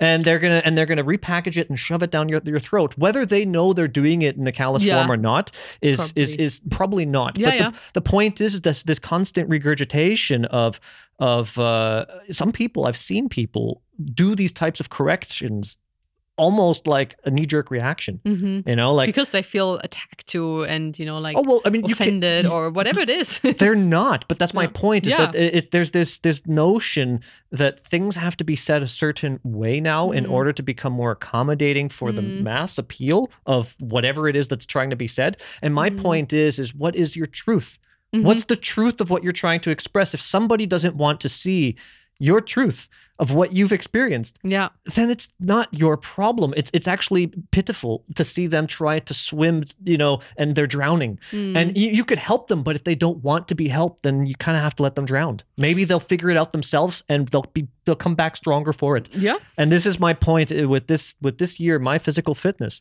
is really focusing on truth, even though in the beginning and in the moment it may be uncomfortable Mm. and it may come forward as something that uh, is not politically correct. Right? Just relax and be real yeah truth and reality to me Yeah, yeah. are so synonymous in in in the way that we navigate this universe yeah with them and i mean it's funny with the gendering you know like i could have just left it like normal you know just the male version because I never I never felt offended myself. It's not an offense. It became something that yeah, I'm just saying, I've you know, like I, I but I couldn't make that personal decision for my own book. That's not the point. Is have you ever actually met? That? Now, for those of you Yeah, who don't know, just- it's it's a, it's a long story. In Germany, you story. have the plural form of everything, Mhm. and it it has to do with the, the the grammar of the language. The plural form of any type of tradesman is typically like it, it's it's it's kind of like you know police, right? And Mhm. you have policeman and policewoman, and then you say police. What's up? Oh, is that? I think your mobile. It's like Oh, my was like, it's a weird, a weird sound. What is that? yeah, I'll turn that off. Um, and so the point is that in English you have police, and then you have policeman and policewoman. It's Mhm. like just because you want to talk about the police in the plural form doesn't mean that you every single time have to say policeman and policewomen. wow, that's not in English like that. I didn't know that. no, you can So, just uh, say just the police Ah. did this. You don't have to say the policemen and the police women did that. Oh, we can also ch- say. know, well, the again, side. this is on, we're going off on a Anyways, big we don't have to go something that I've noticed in. Germany is that they always say the male and the female version Mm. of the plural form whenever it's positive. Whenever it's negative, it's only the male form. yeah, I Oh, didn't yeah. realize that. Oh yeah, they never say the, the criminal men and the criminal women. They Oh. never say that. You'll never hear that. really? I have to, I- have to t- pay take- attention to that yeah, next time you watch the, the news. That's something that you'll notice right away. Yep. And it's like, you know, it's like uh, the, These the- horrible men art- all the- over yeah, the place. Exactly. So in, in Germany, like you said, the artist, you'd have uh, the male version of artist and the female version Mhm. of artist in their plural forms. You'd say like the men artist and the women art- artists. They did wonderful things, but then they'd say. the men artist built this shit thing that we don't want anymore, and, and it's just kind of the way that it's been built. And it's to me, it's like I said, Okay. there's there's no shame in just having the one word. Like there was never, I think, a condescending uh, uh, um, um, reason for why the language developed that way. And I think that Mm. it's something that's trying to be injected into reality today. Mm. And that's kind of my point. Is just look at the truth behind the matter. Yeah. I, I, I'd like to. I'd like to be a nice guy. You know, I think Yeah. that in many cases I am a nice person. I, I don't go out of my way to try and harm people, but I don't go out of my way to make them feel um, coddled by by by by by using nice Stroking their ego. by using yeah stroking their ego and using nice words. You know, I'm not interested in that. no, I, you not like to use nice words. I think that- I think that- true. uh, using profanity and and uh, cal- and coarse language sometimes it, it can be provocative in a positive way. I think it's Well, some, it's a way of shaking people a little bit, saying, "Hey, it's true. we're yeah. still in reality. Where do you think you're going?" you know, Um, but we just had that discussion the other day. It's also a very cultural thing. You know, it's like as you said, you grew up in Canada, I grew up in Germany, Germany and we are not so much in swearing. I think I don't know what maybe not on that level or different. well, Anyways, it depends on the like again. But uh, it's also a communication Oh, yeah. thing. You know, you have to British talk- yeah. culture, same thing. You know, um, Kant is like it's it's a word from Shakespeare. You know, and and German, if you start going futze futze futze in every second word, It's not so it- nice. It's not so nice, right? And if you go to the American areas and you start saying cunt in every second word, they they don't appreciate it either. But you know, it's it's again these are these are just some of these things where Okay. sometimes that just because some guy comes out and starts saying certain words. Mhm. It's it's it, it's it's not it's not intentionally callous. That's kind of my point that I want to Okay. get to to when people are talking to see what's behind the words, to see Mhm. what's behind the motivation. Mhm. Is there something callous there? Mhm. Is it is, is it being condescending towards me? Mm. And do I care if he's if he if he if he has an opinion that I don't like? Why was- should I? Funny, uh, I was just listening to one Eckhart Tolle uh, little s- short video. I kind of like to hear that while I'm exercising, and he was talking about exactly that. That you know, you you have an opinion, someone else has an opinion, and you kind of start arguing about it, and it's just all about people identifying with their opinions and identifying with the things that they believe because they attach themselves too much to it because they're too far Mhm. away from reality Yeah. you could just leave it like that. You know, once one person has this opinion, the other person has another opinion, just leave it like that. You don't have to kind of fight over it. And this is how we have uh, wars because people can't accept different opinions and right. different, you know, ways to, to see the world and just leave it with that because they feel personally attacked if they marry themselves to these ideas. Mm-hmm, mm-hmm. So what else do you have? Uh, tech support from Rokfin just uh, said the word totem, and and that, that is that is a good word. It's not What the word that? that? I was looking for when I was talking about how we use animals as a Ah, yeah. representation. Yes. Yeah, as a totem. Totem is, is definitely a great word for that. Um, but it's not the word I was It's looking like, for. like an archetype. Uh, archetype. Archetype was the word that I was Ah, looking for. oh. See, I was looking for the word archetype to use them as archetypes Yeah, yeah, philosophically, but totem is the proper word, I guess, in a shamanic uh, uh from a shamanic perspective. It's called spirit animal. Well, in your uh, in your studies, in your in the way that you're learning it, yeah, uh, I think also totem is um, North American, right? A lot when they have more. these. I would yeah. I would say it's more North American than you would see North European. Absolutely. But I think what you basically world. mean, and this is something very, you know, very from a shamanic point of view, is that, for example, if you have a certain spirit animal that comes into your life, you usually have one or two that are Mhm. all there for your whole life. And then you have just, you know, kind of giving you also the main energy that you have. Like mine is um, from from just from that biology you can you can draw the parallels to what is it that these um these characteristics are also important for your life Mhm, like you know a very um a leading pack animal for example you you have these leading um leadership abilities you have them within you yes. and just you know just just reactivate these characteristics within yourself these animalistic instincts that you have them and you can you can merge with that animal with that energy and you can Yeah. bring that energy into life into your life Yeah. so that's the the idea behind it and Yeah. it's really cool You know, I was very, um, um, I, I guess, I don't want to use the word um, disturbed or bothered or destroyed or anything like that. I was very turned off by a lot of the um, ideas of faith. Yeah. Um, uh, because of my Catholic upbringing. Yeah. That for many years I couldn't. I, it was difficult for me to um, redeploy um, myself out there and, and and actually really develop a proper intuition Mhm. because I found that I, I was just I was connecting a lot of the things that I should have maybe trusted Mhm. with uh, blind faith, hmm and I didn't want that because Mhm. I learned it in a way that I think was very negative. hmm Um, I think the way that I learned it, it was it was very corrosive, and I don't want to go too much into the details. But the the point is, is that sometimes um, realizing that our human animal body Yeah. and the animal existence out there is billions of who knows. I mean, I don't want to Yeah. even throw numbers out, but we're talking there's so much intelligence in there. yeah yeah absolutely And for us to just think that there's no truth to that intelligence and to look the other way and think, I'm going to do it better in my little lifetime and figure it out. yeah Um, even worse you know taking dominions over animals and plants and just you kind This- of make them your slaves or This is now going into the next part, Yeah. into my radical there you ideas, my shotgun blast attempt to try and decipher reality a little bit. This is going to be what we're going to start, I think, our next weekend's program. As I mentioned, we're going to go once a week. We're going to we're going to do about two hours each time, right? Uh, okay And uh, so right now we're not doing Wednesdays because we have a lot of planning and programming and um, renovating to do where we're we live. sitting here in the middle of a pile Oh yeah, the, the, the camera angle is, is very generous. You guys yeah, can't, yeah, you see can't see what's all going around us. chaotic stuff Yeah, around us. right? Um, so radical ideas. I came up with this idea because I was thinking to myself, with you know, you turn on the media, you turn on the news. I don't do this, but when I'm at a uh, when I'm at a like a, a project, I'm on a Mhm. project or I'm at a job site or anything. I did a job recently for the Federal Police of Germany, and I'm sitting in there um, in one of their like headquarters where we're we're working in the big security room, and they have the the the like they've hired external. I actually probably didn't even say all this stuff. Let's just say in the security room. Are you allowed to say all this I this? not really. In, in the security room, they have TV. Yeah. For uh, uh, you know, they have a big group of people who are monitoring all the monitors and stuff like that. And uh, when things aren't as you know in the middle of the night and things aren't happening every two minutes, uh, Mm-hmm. a couple of them could watch TV. And there's.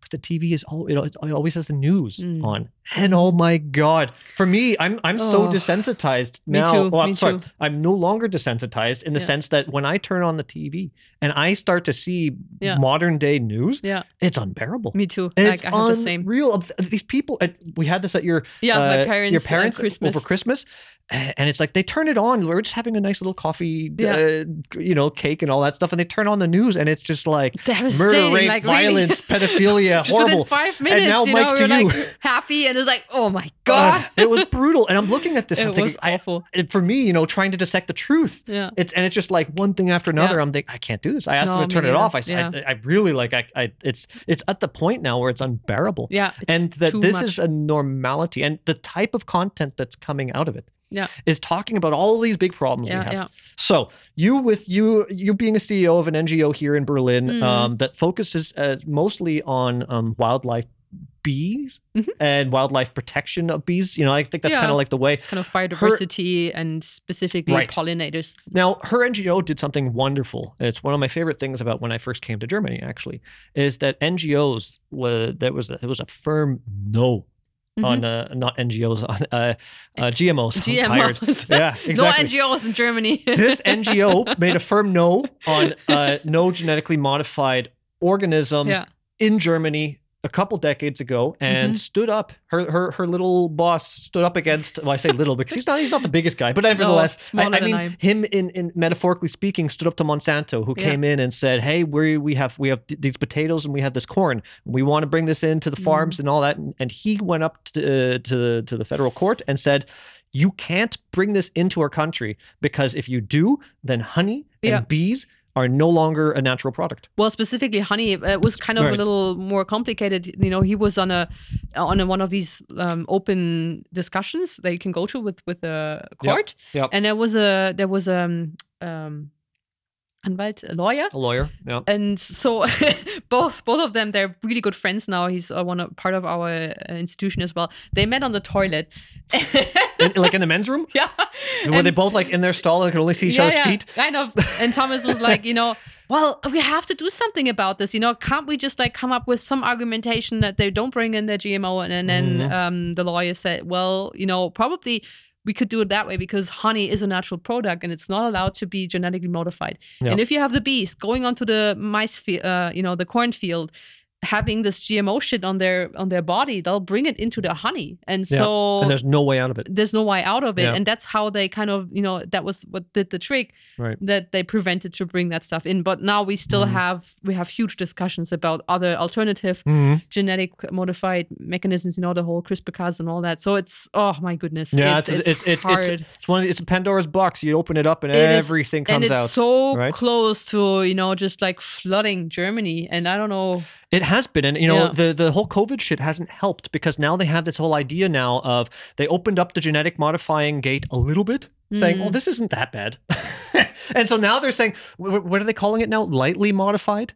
They have this whole new Um, terminology for it. yeah. It's it's brutal, and so it's just one of these things like yeah you, you- but you know how it is like with a lot of these big companies you give an inch and they'll take a mile and so you Mm. have to be really firm with these kind of things that they don't come in um, and so this is why I, I created my little shotgun blast idea Okay. here Yeah. my first idea is um, okay let's talk about some of the biggest problems that we hear nowadays. Mhm. and this like i said we're going to repeat i think a lot of this on the first half of next episode Mhm. because we're going to go into it in greater detail. That's why i say today's a shotgun blast approach. I'm going to put it on the table. We're going to open it up. Any of you guys out there who want to participate please feel free to do so right? Uh, Rokfin telegram twitch DLive.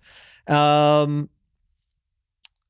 and uh, Rokfin, so uh, you can ask questions and post comments and so on and so Mhm. forth, and I'll read them up into the menu as well when it's uh, a relevant question. Uh, Podbean, we are in uh, audio form only on Podbean right now. So for all of you guys in the Podbean world, you can ask questions and join in and so on and so forth. Mhm. If you want to join our Telegram group, Smart Home Stupid People and Smart Home Stupid Chat, you can just write a message in there and say, "Hey, I'd like to call in." It will bring you into the show if you Yep. have a cool question and want to be a part of it too. Therefore, um, all of you guys out there, you now know that we are live and there are many ways to actually participate if you feel like it, because the, the things that I'm going to talk about now, I think are going to be quite controversial. So, Okay. that being said, I know Maddie's preparing herself. She knows when I get controversial, it's proper. oh, no. Um, so let's talk about some of the big problems. We talk about um, humans becoming problems on this planet Mhm, and that uh, we need to be controlled mhm. because um, animals are dying everywhere. It's uh, ecosystems are being destroyed, pollution, and uh, the big thing they love to talk about today is uh, the big ones they like to talk about is uh, climate change and uh, what, what else? Uh, some some other shit that you guys now you hear about all this stuff every day because of your Yeah. work. So what what are the big ones that you'd say well are the these big are the ones? two ones the climate change and the loss of biodiversity Loss of biodiversity and climate change. Let's Yeah. let's kind of put those ones on the table for a it's second. called the twin crisis And let's talk about what's the problem for a second. What what what is this twin crisis? What's the issue? Why why do we even care about this? For example, let's just put it into a t- like gi- give me like a thirty second elevator pitch as to why climate change and um, uh, loss of diversity means anything to us. yeah that you know the the the temperature is increasing and therefore also you have more often catastrophes on you know floods and um what is that dürre uh so Yeah, like a, a- heat a- periods and, and no water and that's why Yeah. the, the crops are going bad and you we have not enough food this stuff. anymore and the other thing is I'm gonna ding you after 30 seconds. okay what's that so thanks Keep going. well, the other thing is that you know the di- diversity of animals is kind of decreasing because we are creating like through cities and agriculture, monocultures, and all that. Oh, We're right. Having intensified landscapes, and so there's no place for them anymore. Okay, right? so there we go. Uh, but but it's funny because you say it, the way you say it, I think is more agreeable. Um, Yeah. But the way that I, I see it presented more and more and more is that it's your fault. all of these bills and all of these regulations have to come to fruition. The amount of laws that get passed every day, I don't think people really understand what the hell goes on behind our back on a Mm. daily basis. You know, Mhm. um, it'd be nice to just kind of like close the law making people uh, for like a couple months and just not have new laws for a while. Just just let it be. Uh, and so the reason why I, I bring this up now Mhm. is because climate change. I think that when you put it forth as an idea. It, it, it, comes off with this idea of um, the climate is changing Mhm. and we can control it. Mhm. There, th- this is that idea, this Yeah. anthropogenic idea Yeah, yeah. that whether we're responsible for it or not, that's the big discussion that people like to talk about. The idea of climate change is the idea that we need to control it. Mhm. Number one, let's just put that on the table for a 2nd right? Yeah. Um, let's talk about uh, animals. Um, the what do you what do you call it? The um, the different uh, all the species dec- in decline, right? yeah, biodiversity. biodiversity decl- uh, declining, Yeah. right? Again, same thing. We humans need to do something about it because of one of two reasons. One, we are responsible for it, Mhm. indirectly or directly, or that we need to be the ones to control it. So Mm-hmm. this kind of goes back to that idea of maybe why I left Christianity in the past was because one of the big things that happens in the beginning of the Bible, uh, Judaism as well, Mhm. is uh, the dominion Mhm. of man over Mhm. animal and, Mhm. and beast. And I think this is a very And difficult at all, right? all of it. I think whole that when you look at the world as a possession, you treat it as such, yeah, right? Yeah, Uh, and this is something you need to ask yourself: How do you feel being your parents' possession? You know, are you not your own dude? I'd like to think I, yeah, am, I'd like to. right? but Uh, I definitely know that you know one of the reasons because I have a narcissistic family was you know being a extension of them, you know, kind of Right. of a possession. Yeah, so I'm going to put forth a couple ideas that maybe will solve everything. Who knows? Who Maybe, maybe not. Okay. Okay. So because my my point is is that the big thing put forth in the media, all of these problems just happened recently. Mm, right?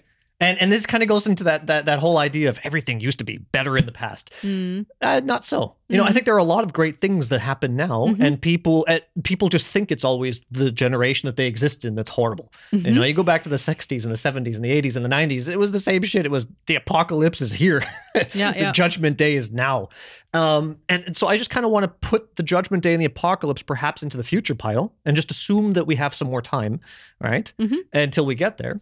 And let's let's talk about a couple maybe radical things that could be done in order to maybe even um, disempower the idea of climate change and um, Mhm. um, what's the word again? The species in decline, biodiversity. biodiversity. that maybe these problems won't be problems if we just actually kind of readjust a few things Yeah. in our society. Yeah. Maybe we don't actually need to fix these problems. Maybe there are other problems behind them Absolutely. that we should maybe even take more seriously. That's kind Yeah, of why yeah. I'm talking about it like this. So there we go. Um, I wrote down here, how would you feel if we just stopped importing and exporting food? What would happen? All countries. Let's just say, let's just say, let's say a thousand kilometers radius, just Yeah. as, just as a, an idea to play with, right? I'm not, I'm not the type of person that likes to draw a line in the sand and just say this is good, this is bad, and Mhm. create heavy borders.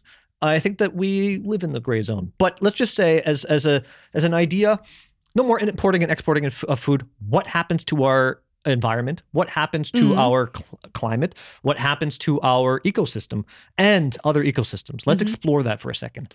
What would happen? Yeah, I mean, So yeah, what would happen? just- you know, just- you would have to- a lot of the, all the transportation would fall away because you're not importing and exporting anymore. okay, so so the Um, trucks will have to you know get other. yeah, so you have less. Uh, they'll have to find new jobs, the truckers, or they'll have to find something Maybe else Maybe they become farmers. And Maybe they'll become farmers, right? Yeah. See, that's a nice way of looking at it.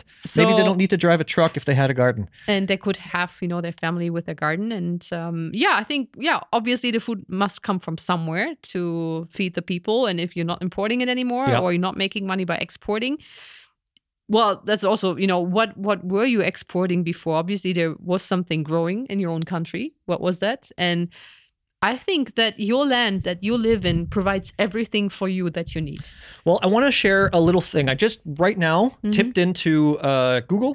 I'm going to bring up uh, studio mode. Let's see if this works. Oh, no, that didn't work. Oh, it does. It was going to work. Hmm. Ah, I didn't start my NDI. Hold on a second. NDI, because the computer crashed earlier and it wasn't happy. There it goes. All right. So I just typed this into Google a second ago. Oh, I got to bring it up on this screen too because I want to full screen it. Um, how much food does Germany export? Now we're talking about Germany because that's where Madly, Madly, Madeline and I currently reside. that's a new version Madeline.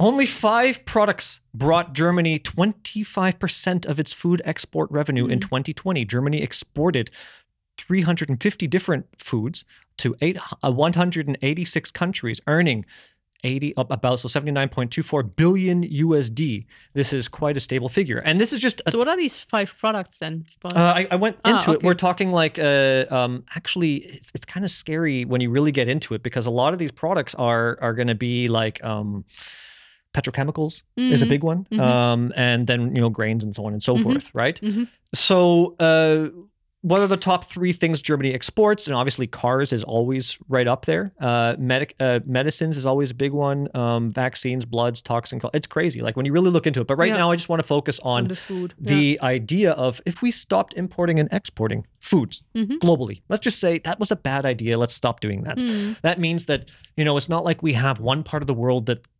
makes rice for most of the people. It's not like we have one part of the world that produces most of the milk. It's Mm. not like we have one part of the world that does most of the, the corn, the wheat. Wouldn't make any sense though either. It's the way that the world is divine is designed right now, and this is why I wanted to talk about it because naturally, what will happen is, I I would say that ninety percent of agriculture in Germany would become useless. It would just stop overnight because there's mhm. no reason Mhm. to export 90% plus i don't know how much it is i'm just Mm. making a figure in my mind i think it's more than we that don't actually need that much grain for we ourselves. won't need that much for ourselves Yeah. and, and and so that means that we can start to re-diversify Yeah. our, uh, our our crops that we wouldn't have monocultures in such extreme environments anymore yeah, and I mean, petrochemical usage Yeah. trucks diesel all that stuff starts to go down so now you start to see the domino effect absolutely. and yeah, all of a sudden you start to all think- is interconnected with each other, Right. And all of a sudden now this whole greenhouse bullshit thing is all of a sudden not so important anymore. All of a Mm. sudden we don't need to put facts on the table like the Australians just recently did in a in a debate I recently saw Mm. where they said,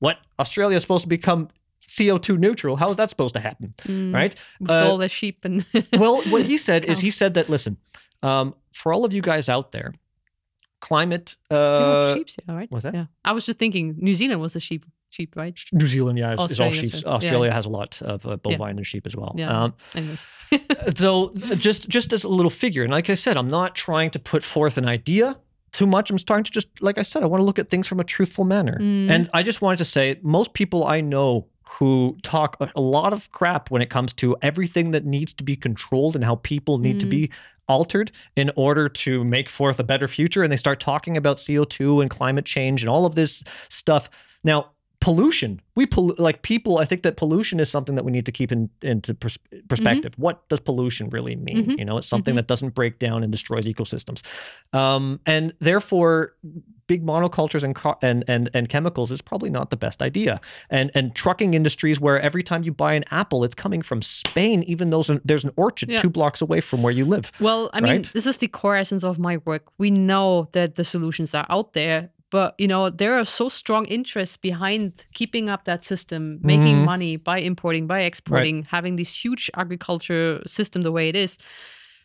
You know making so much money with pesticides this is over overlapping and it, it kind of and I, I also would say from these sources the ideas are put further and further that you know we have to change even more Mm-hmm. although the solutions are there we have to go back to a very natural way you know um, using the soil the water our resources in a Yep. way that is self-sustainable that is uh, renewable that we can back connect with it you know having maybe little farms. Well we live here. It's actually quite nice because there are still farms you know we can Mhm. go and we can pick up our eggs from the chicken and all that and they produce enough for the whole area. Right. and i wouldn't say that they you know like are the the worst uh, people creating pollution in that area. Rather the opposite. They lose it using the land and they're living with the land. And if you have that opportunity and i think more people should have that opportunity right? Uh, spreading more out into the land going back to, into nature having more con- uh, connection with it. All these problems and i'm so sure about this will solve because it's on a deeper level as you said you know the the reasons are not that we humans are the the the bad ones. It's more like I think there've there've been a, a stu- there've, they have been told us a story that we are, and kind of shaming ourselves into a situation that we now try to do everything in order to make it right again. Yeah, Although well- we're just pushing it further and further into the uh, into the wrong direction because we forgot about Mhm. these natural religions, these natural ways to con- connect with nature. Well, as you guys can see, the title picture that we used today, spiritually fit and radical ideas. This uh, eye in the shopping cart is something that I started playing with a little while ago because it's the eye of God, Mhm. right? As I learned in religion, um, and and we have this beautiful forested area. This is actually the area that Madeline and I would like to move into. This is West Germany, Mhm. and um, the flaming pyramid, and so on and so forth. The illumination. Um, I just put that forth as a as, as a funny idea because for me, I'm starting to see that uh, consumerism is a religion Yeah. more and more it fits all the profiles of the big three i think it's actually another step of abrahamism i think that consumerism and the idea that you're constantly being watched with everything you purchase and how you move around and all that stuff it's another part of of, of the same Mm. Yeah. old story It's like and you are a product, and you know it's like uh, businesses try to make as much money as possible. well out what you. chance do you have to have a connection to reality when all the major institutions around you are Mm, built on fundaments that have nothing to do with it Yep. and foundations that are not even connected to any proper soil. True. And so this is kind of the idea that I wanted to put forth with this little shotgun uh, uh, blast idea. And we're going to get more into the next episode. Mhm, okay. But let's just wrap that first one up. No more importing and exporting of foods, I think would be a very interesting idea because I think that the big reason, from what I understand, why all countries import and export food has a lot to do with post World War II remedies. mm, That uh, when um, what what what what did, what's the big um, a NGO that was created? Um, doesn't matter. The point is, uh, oh, the UN, the United Nations, if I'm Mhm. not mistaken, their first goal, like the first program that they had uh, launching after the late 40s and the early 50s, um, was what they called a, a, a type of green revolution, where they wanted to make every country dependent on every other country Mhm. in order to prevent world wars from ever happening again. And so this was one of the reasons why actually moving food around is is, is a weapon. It's Mm. not it's not actually there to help us eat. It's it's there yeah, yeah. in order to control. keep to control people f- Yeah. for whatever reason. And this is something that you know with studying the rabbits and any type of life. If you want to change or kill or harm Yeah. Any type of animal, Yeah. you can't go out into the forest and hunt them all dead. Mm, All it takes is for a couple to survive and they'll keep going. Yeah. But if you go into the forest and you eradicate their food source or you Yeah. control it or taint it, you'd Yeah. be damn sure they'll all be gone within yeah, a few yeah, generations. Absolutely. Right? Just take away the essential resources and that's it. and so food is control. Mm, That's kind of the reason why I said no more importing and exporting of foods mm, removes a big portion of that control structure, which means it's probably never going to happen in the world that we live in. But mm, we people, we consumers, we can choose. Maddie and I have made a, a hard choice, a hard or a firm decision over the last couple of years that uh, we don't buy shit from grocery stores anymore because we don't Mhm. trust them anymore. mhm. You know, they put shit in there that we don't want. Um, they at any given time tell us when we could go in and when we can go out and whether we can go in and who could go in What? know, and all that stuff. And Yeah. yeah, what how you have to dress and all that. So fuck them. So the point is, is that we we we instead we started looking for a few farms around here, and and uh, we order all of our food through them. We're tr- the next big step is to try and actually grow more food over here. And at the same time, as I mentioned, we want to find another piece of property with a smaller building on it to have our own cattle, to have our own dairy, to have our own chickens and all that stuff. Yeah. That's how Madeline was raised. She was raised with In the pigs- barn. pigs. Yeah, she was born in a barn there. So I was not born in the you barn. You were born in the barn. No. No, you were born in the hospital, but you were raised in a barn. All right. Um, but the hospital was probably beside a barn. There you go, Probably. You, know. you see that? I just picture them coming in, like putting the pitchfork down there and like delivering the baby and going back out to the field. All right. Yep. So uh, I think it's a very interesting idea to play with. We just touched on it very topically. Yeah. And, I loved it as well as a kid. You know, like if I have children, I would love to have these children grown up in mud, Yeah. in amongst chicken, amongst animals, so that they know where does the food come from. You know, we just like have Right. a great immune system, playing outside all day, running after the chickens. Right. That would be, you know, I love the way I grew up in being in, in nature all the time, and I think Yeah. I turned out well from that. Yeah, absolutely. I think it's one of the more uh, uh, for you with a lot of the, the the shamanistic approaches and so on and so forth. I think it's one of the biggest things that you can tie a direct relation to reality with. Yeah. Right. Yeah. Yeah. So, So- um, that the, the one thing I want to close up on with you know okay so now if we remove the f- the food importing and exporting Mhm. a lot of those climate issues just dissolve a lot of them not all of them a lot of them let's yeah, just say it's a not it's not a would catastrophe already anymore change probably. biodiversity will obviously change because Yeah, now we'll have more crops and we Yeah. can we could pl- uh, plant them more responsibly Yeah. uh, there's a whole bunch we could even say no more chemicals and this is why i'm reading that other book right now from fukuoka Mhm. because he said that uh, he it's a very difficult thing to explain to people but his yields are Mm. better if Yeah. not some of the best in japan for what he's growing he's Yeah. growing uh, what he calls winter greens which are um, like um, spelt and uh, wheat and he's Mhm. growing rice and he's growing citrus fruits Yeah. and his yields are amazing and uh, he doesn't use any fertilizer he doesn't plow Yeah. he doesn't do any of that shit he actually originally sought out to create what's called um oh what's the word that he called uh, in, in the book was um uh, not not caring farming, but not doing farming or something yeah, like that. It's yeah, like farming without doing doing, farming. anything. And so that was his dream because he believed in a fundamental kind of like a philosoph- in a philosophical from his philosophical point of view, he thought that there's so much intelligence in nature and in reality. It cannot be that we need to, these chemicals and fertilizers No, and plows and it. in order to make food. It can't be. It is an so he- invention to make money from. and he spent a huge portion of his life destroying crops yeah. in order to like trial and error. He Mm. tried to see how little he could do to make the crops grow. Mm. And and he said that the average person, like the average mentality of uh, of creating something or sustaining something, is always like, oh, what else can we do to make it better? Mm. But for him, it's the opposite. It's what can I take away Yeah, to yeah. make it more self sustainable? Yeah. And until until it gets really minimalistic, right? Yeah, I remember um, I I listened to to someone. He's uh, all very famous in Germany. He's like a you know kind of an old man. Also wrote books about um, um like herbal stuff. Mhm. Um, Wolf, Wolf Storl. I I think I told you about the I don't know. And so he said, you know, he was once working in a garden, also has a very shamanic approach to his work, you know, listening to the plants. And he was very upset. You know, he was talking to the tomato plants and it's like, you know, all these things, the problems that we have, so much destruction, you know, animals are tortured and all that. What, what, you know, that makes me so depressed. And what is it about life? And so the Mhm. tomato was answering, is like, don't you worry, you know, like life will always exist, always. Yeah. You don't need to control. You don't need to do anything. It was just that, and and with that answer, he was in peace. You know, That's he right. was like, "Oh well, okay, well then, just let it, you know, Yeah. let it work itself out." Yeah, and this is something that I alluded to earlier, where I said that uh, for me, finding uh, faith Yeah, was very difficult, and for me, I started trusting other things. Yeah. uh, be- developing a type of grounding to reality in my environment Mm.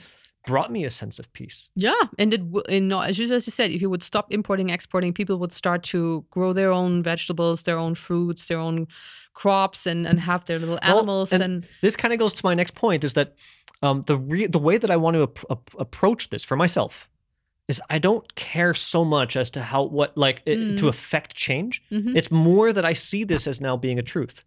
Yeah. And because Yeah, of that, yeah, I'm thinking, well, I don't need to play along. I'm not going to buy anything anymore that Yeah. comes from 2,000 kilometers away. I'm not going to Yeah. participate. I'm not going to support it. no more they don't have access to my wallet, is the way that I kind of want to see it. Yeah. And so, therefore, in the future, the decisions that I start to make in my life are going to be more and more towards living a life where I don't, I have nothing to do with Mm, importing and but exporting see, food. with that, you're already, you know, you are part of um, change just by That's taking care of yourself. That's my point. Is Yeah. that I don't need to destroy um, a- a- myself Mm. in order to affect change on a mass level. And that's what I wish Instead, for. Instead, I just yeah. change myself. That's what I wish for, you know, with all my work. I can see people are fighting and fighting and spending so much energy while at the same time their life goes to shit. You know, they're not happy.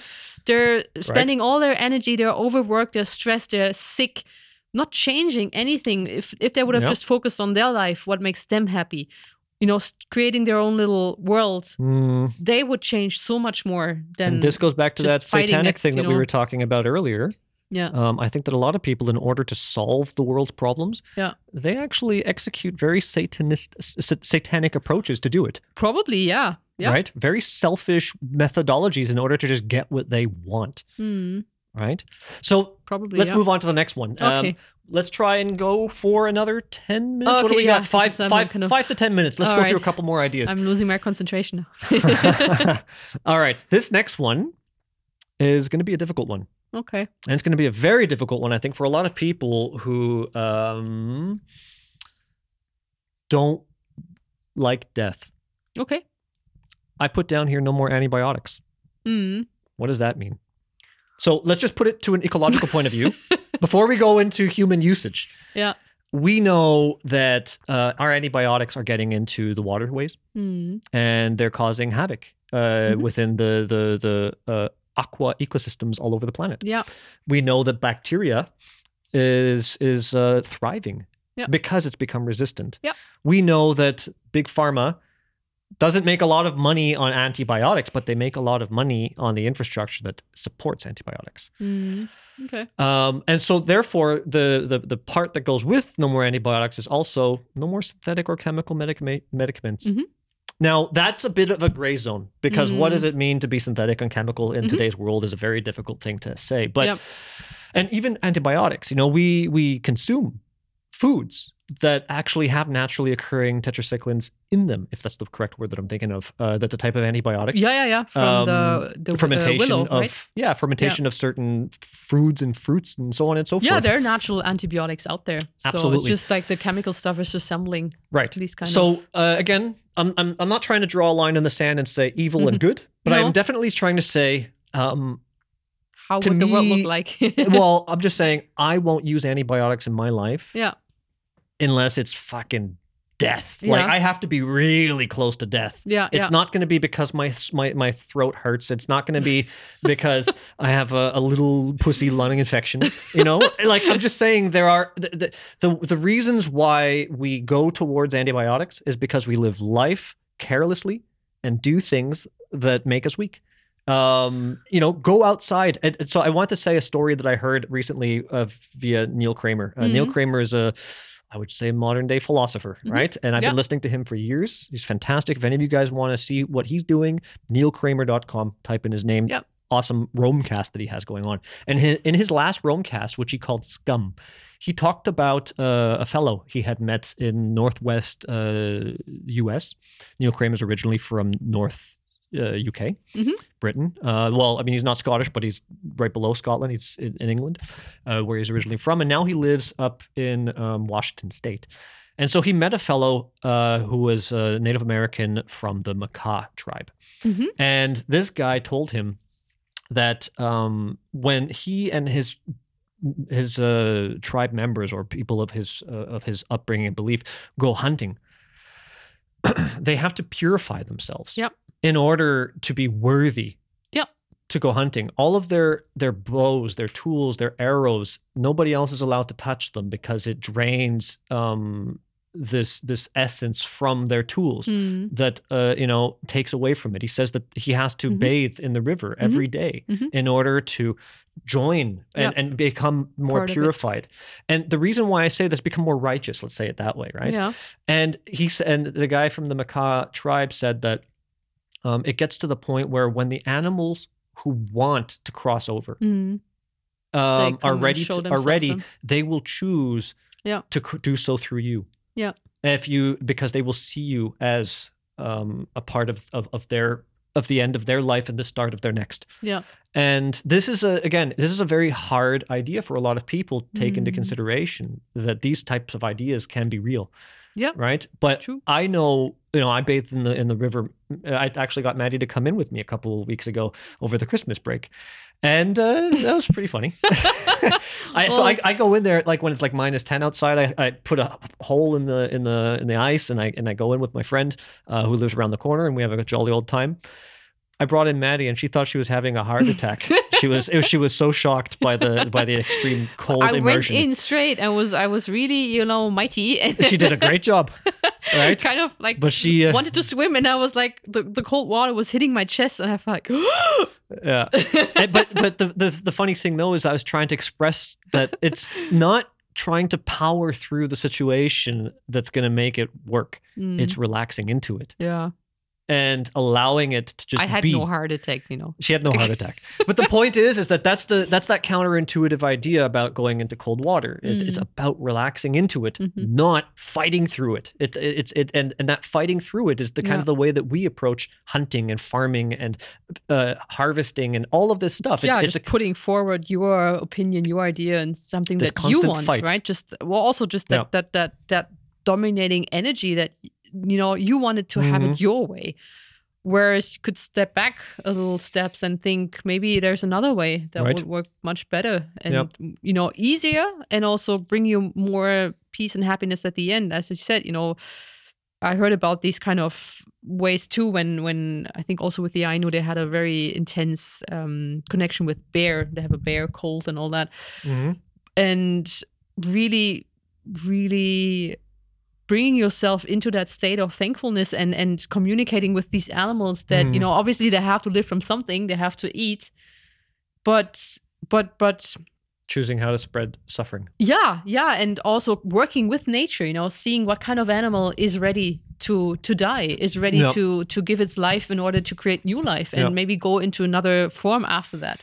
So how how can you facilitate that that's life cycle, these life Mhm. cycles? Yeah, I like it. And and this is something like we were talking about earlier. When you look at a lot of natural religions, you'll see this being actually something that is often reoccurring. Yeah. This idea of being righteous enough to hunt.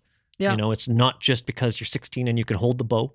Yeah, and It's it's not like just an 'cause you know how to thing, shoot. right? You want to go out there and want Yeah. to shoot and you want to show what kind Exactly. of a cool guy you are. Right. But it's about feeding your your family and your tribe.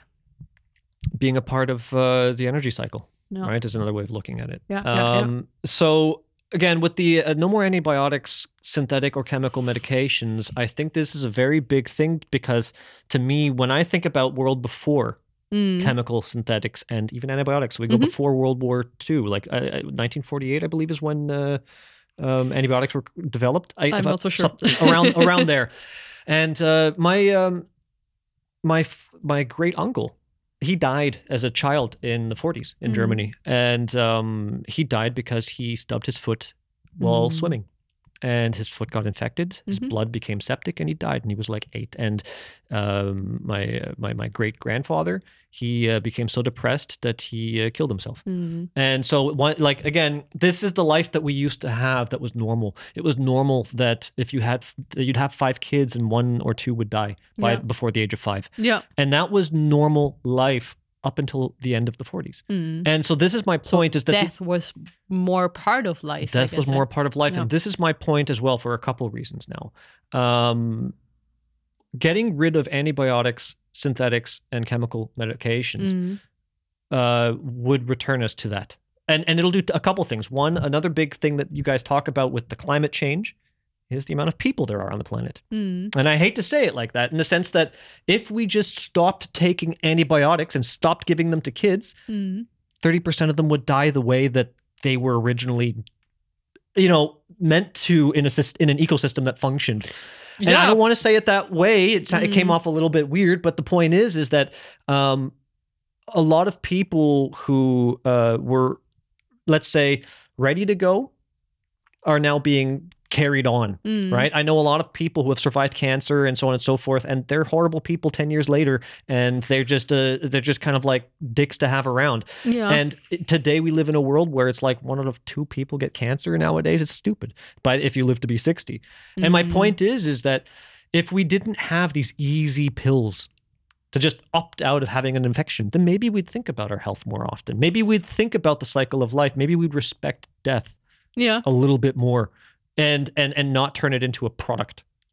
Yeah, I agree on that level that it would definitely, you know, have a different you would have a different view on everything Mhm. and might also just bring it from a shamanic point of view again that illnesses are you know they're not coming out of the blue there are right. like there is a reason for that and just fixing them by taking a pill um, won't cause like won't really um like Cause the root- ca- cause the root problem Yeah. like as you said you know Or address cancer is uh, kind of the last last point of the the warning signs. You know you were, already had a lot of warnings before probably. Yeah. but you not you were not changing your life. You were just keep going and Yeah. you were not looking at it. So at the end of it you was like oh my god now i have cancer. What else can i try in order to Now I want to you know fix my all life. of the all of a sudden Yeah. you were like ready to because you were afraid of of of you know you can see the end coming right? But it doesn't need to be that I, that that that it doesn't need to go that far. That's why like i personally don't take any you know pills or medicaments whatever i have i always look from a from a different point of view to it what is it that you know this Mhm. illness wants to tell me what is it behind it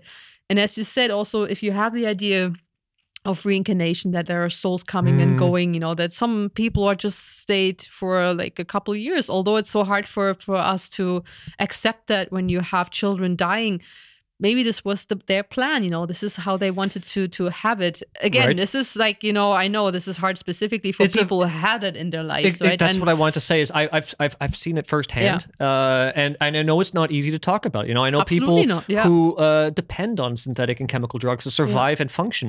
And honestly, like I mentioned, is that if we talk about the the big problems, like that I saw on the TV, Mm. the the the climate change and the word that I keep forgetting.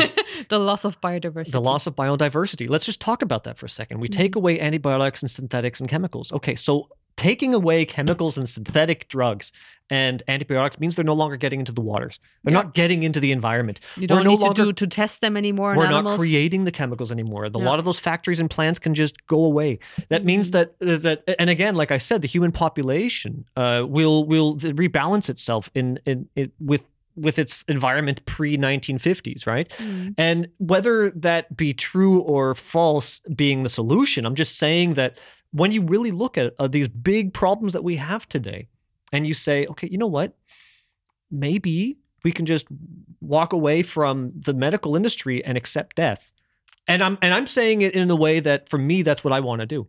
In Mm. in my life, I want to live a, a, a, more potent and powerful life, finding a real connection to life Mhm. and not relying on a death cult uh, to to help prop me up. So for Yeah. all of you guys out there, take this as you will, right? you probably will but for me, in my in my new, let's say, uh, in my spiritual fitness Mhm. and my in my uh, search of truth, this is something that I want to cut out of my life. I don't want I Mm. like I mean I've I've already cut it out, but I want I want to just reaffirm and say that I'm I'm more willing to die Mm. and and and and die happy than to to go to another doctor and say give me a pill. yeah also giving up that responsibility to someone else you know you are responsible of your health of of your well-being and just you know That's going right. somewhere and, and, and giving it a quick fix um but yeah i i, under, I understand like also for me Mhm. sometimes you know it's hard to to put these ideas forward but i applied it to my life as well and i realized that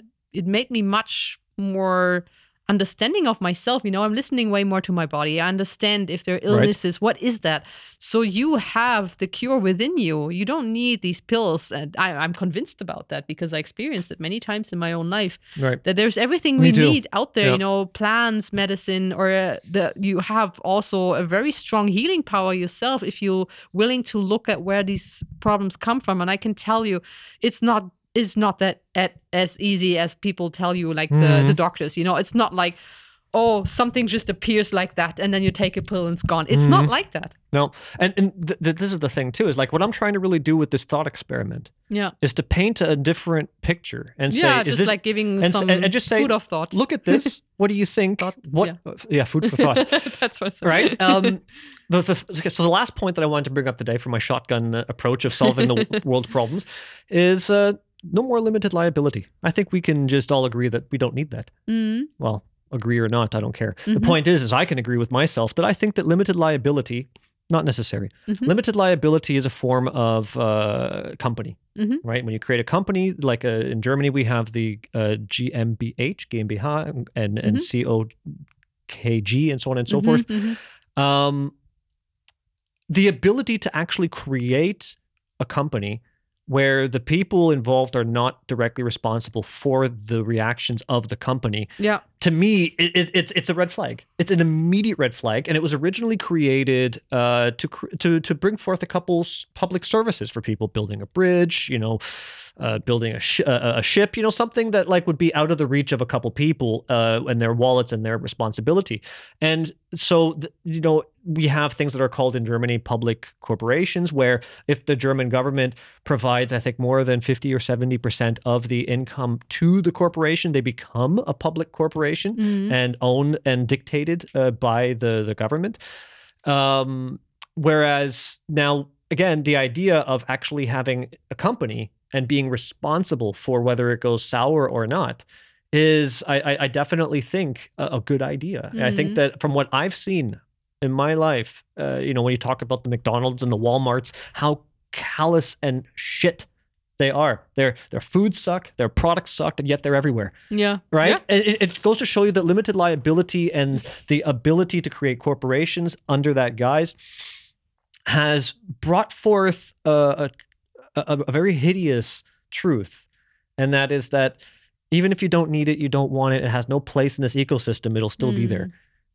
And that's and that's kind of scary. So for me, like I don't shop at these places. Yeah. Obviously, that's kind of like my first way, uh, my first opinion. Yeah. Yeah. You know, I, I was really surprised to see uh, coming here uh, years ago to Germany how much Germans loved like Nike and, and Reebok and all these. Yeah, it has to do with our, you know, the, um, our history. Like me growing Right. up in uh, East Germany, like we had nothing like that. Uh, we had no commercials and and So it was like a symbol know- of freedom almost.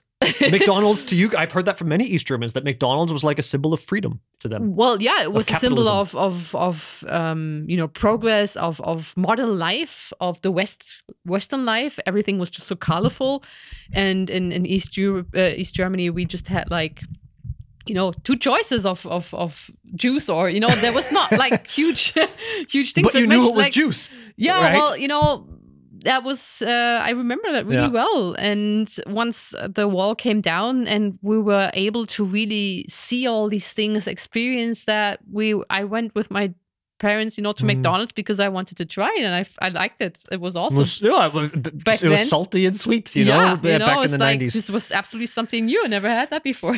right Uh, but it's funny now to, to see the industry to know that like okay well the chickens are fucking clone chickens that uh, they, they they they live in little cages and uh, Yeah. barely, and don't get to to really live a life that and you uh, ingest all this this fear and all these bad uh, the- energies the- that the- within them, uh, right? Again, the antibiotics put into the animals that then we Yeah. eat and we piss out, and so on and so forth. All of these things, you know, there's a domino effect that I'm trying to just look at for a second and say, okay, limited liability's gone, Mm. antibiotics are gone, um, and um, exporting and imports of food. Mm. What would the world be like if we just got Mhm. rid of those three things? It would be Mhm. so different. Yeah, It would be immensely different. Because when I talk about, you know, no more synthetic and chemical medicaments, the reason why I say that's not because I have a really big thing against them existing, Mm. More than I have a big thing against the institution that creates them. Mhm. Just imagine big pharma gone. Yeah, Just imagine Monsanto gone. no Pfizer more gone. animal cruelty and all that, right? A lot of these things will just disintegrate. And and Yeah. you know, the and and and actually it's very easy to say let's when if everybody did this then we'll be good and then so this is where politics comes into place where they start to Hmm. force people to just do that and it never works No, it has to be a personal decision. Just as we, you know, I think maybe we just like sum it up right now as Yeah. a. These ideas just are also for you out there to maybe think about next or this year. What so did it? you did you like the ideas i i I- i didn't i didn't prepare madeline for this I i, just put this out just just wanted to ask you because i um, so what do you what do you think you know from from your point of view as a biologist yeah, uh, is, is is is this something that if this were to be a reality is this a step forward or a step backwards I would I would think it's a step forward because it would bring us way closer again to our real to environment, reality to yeah our that's how i feel to nature, to living with animals, with plants, with ourselves.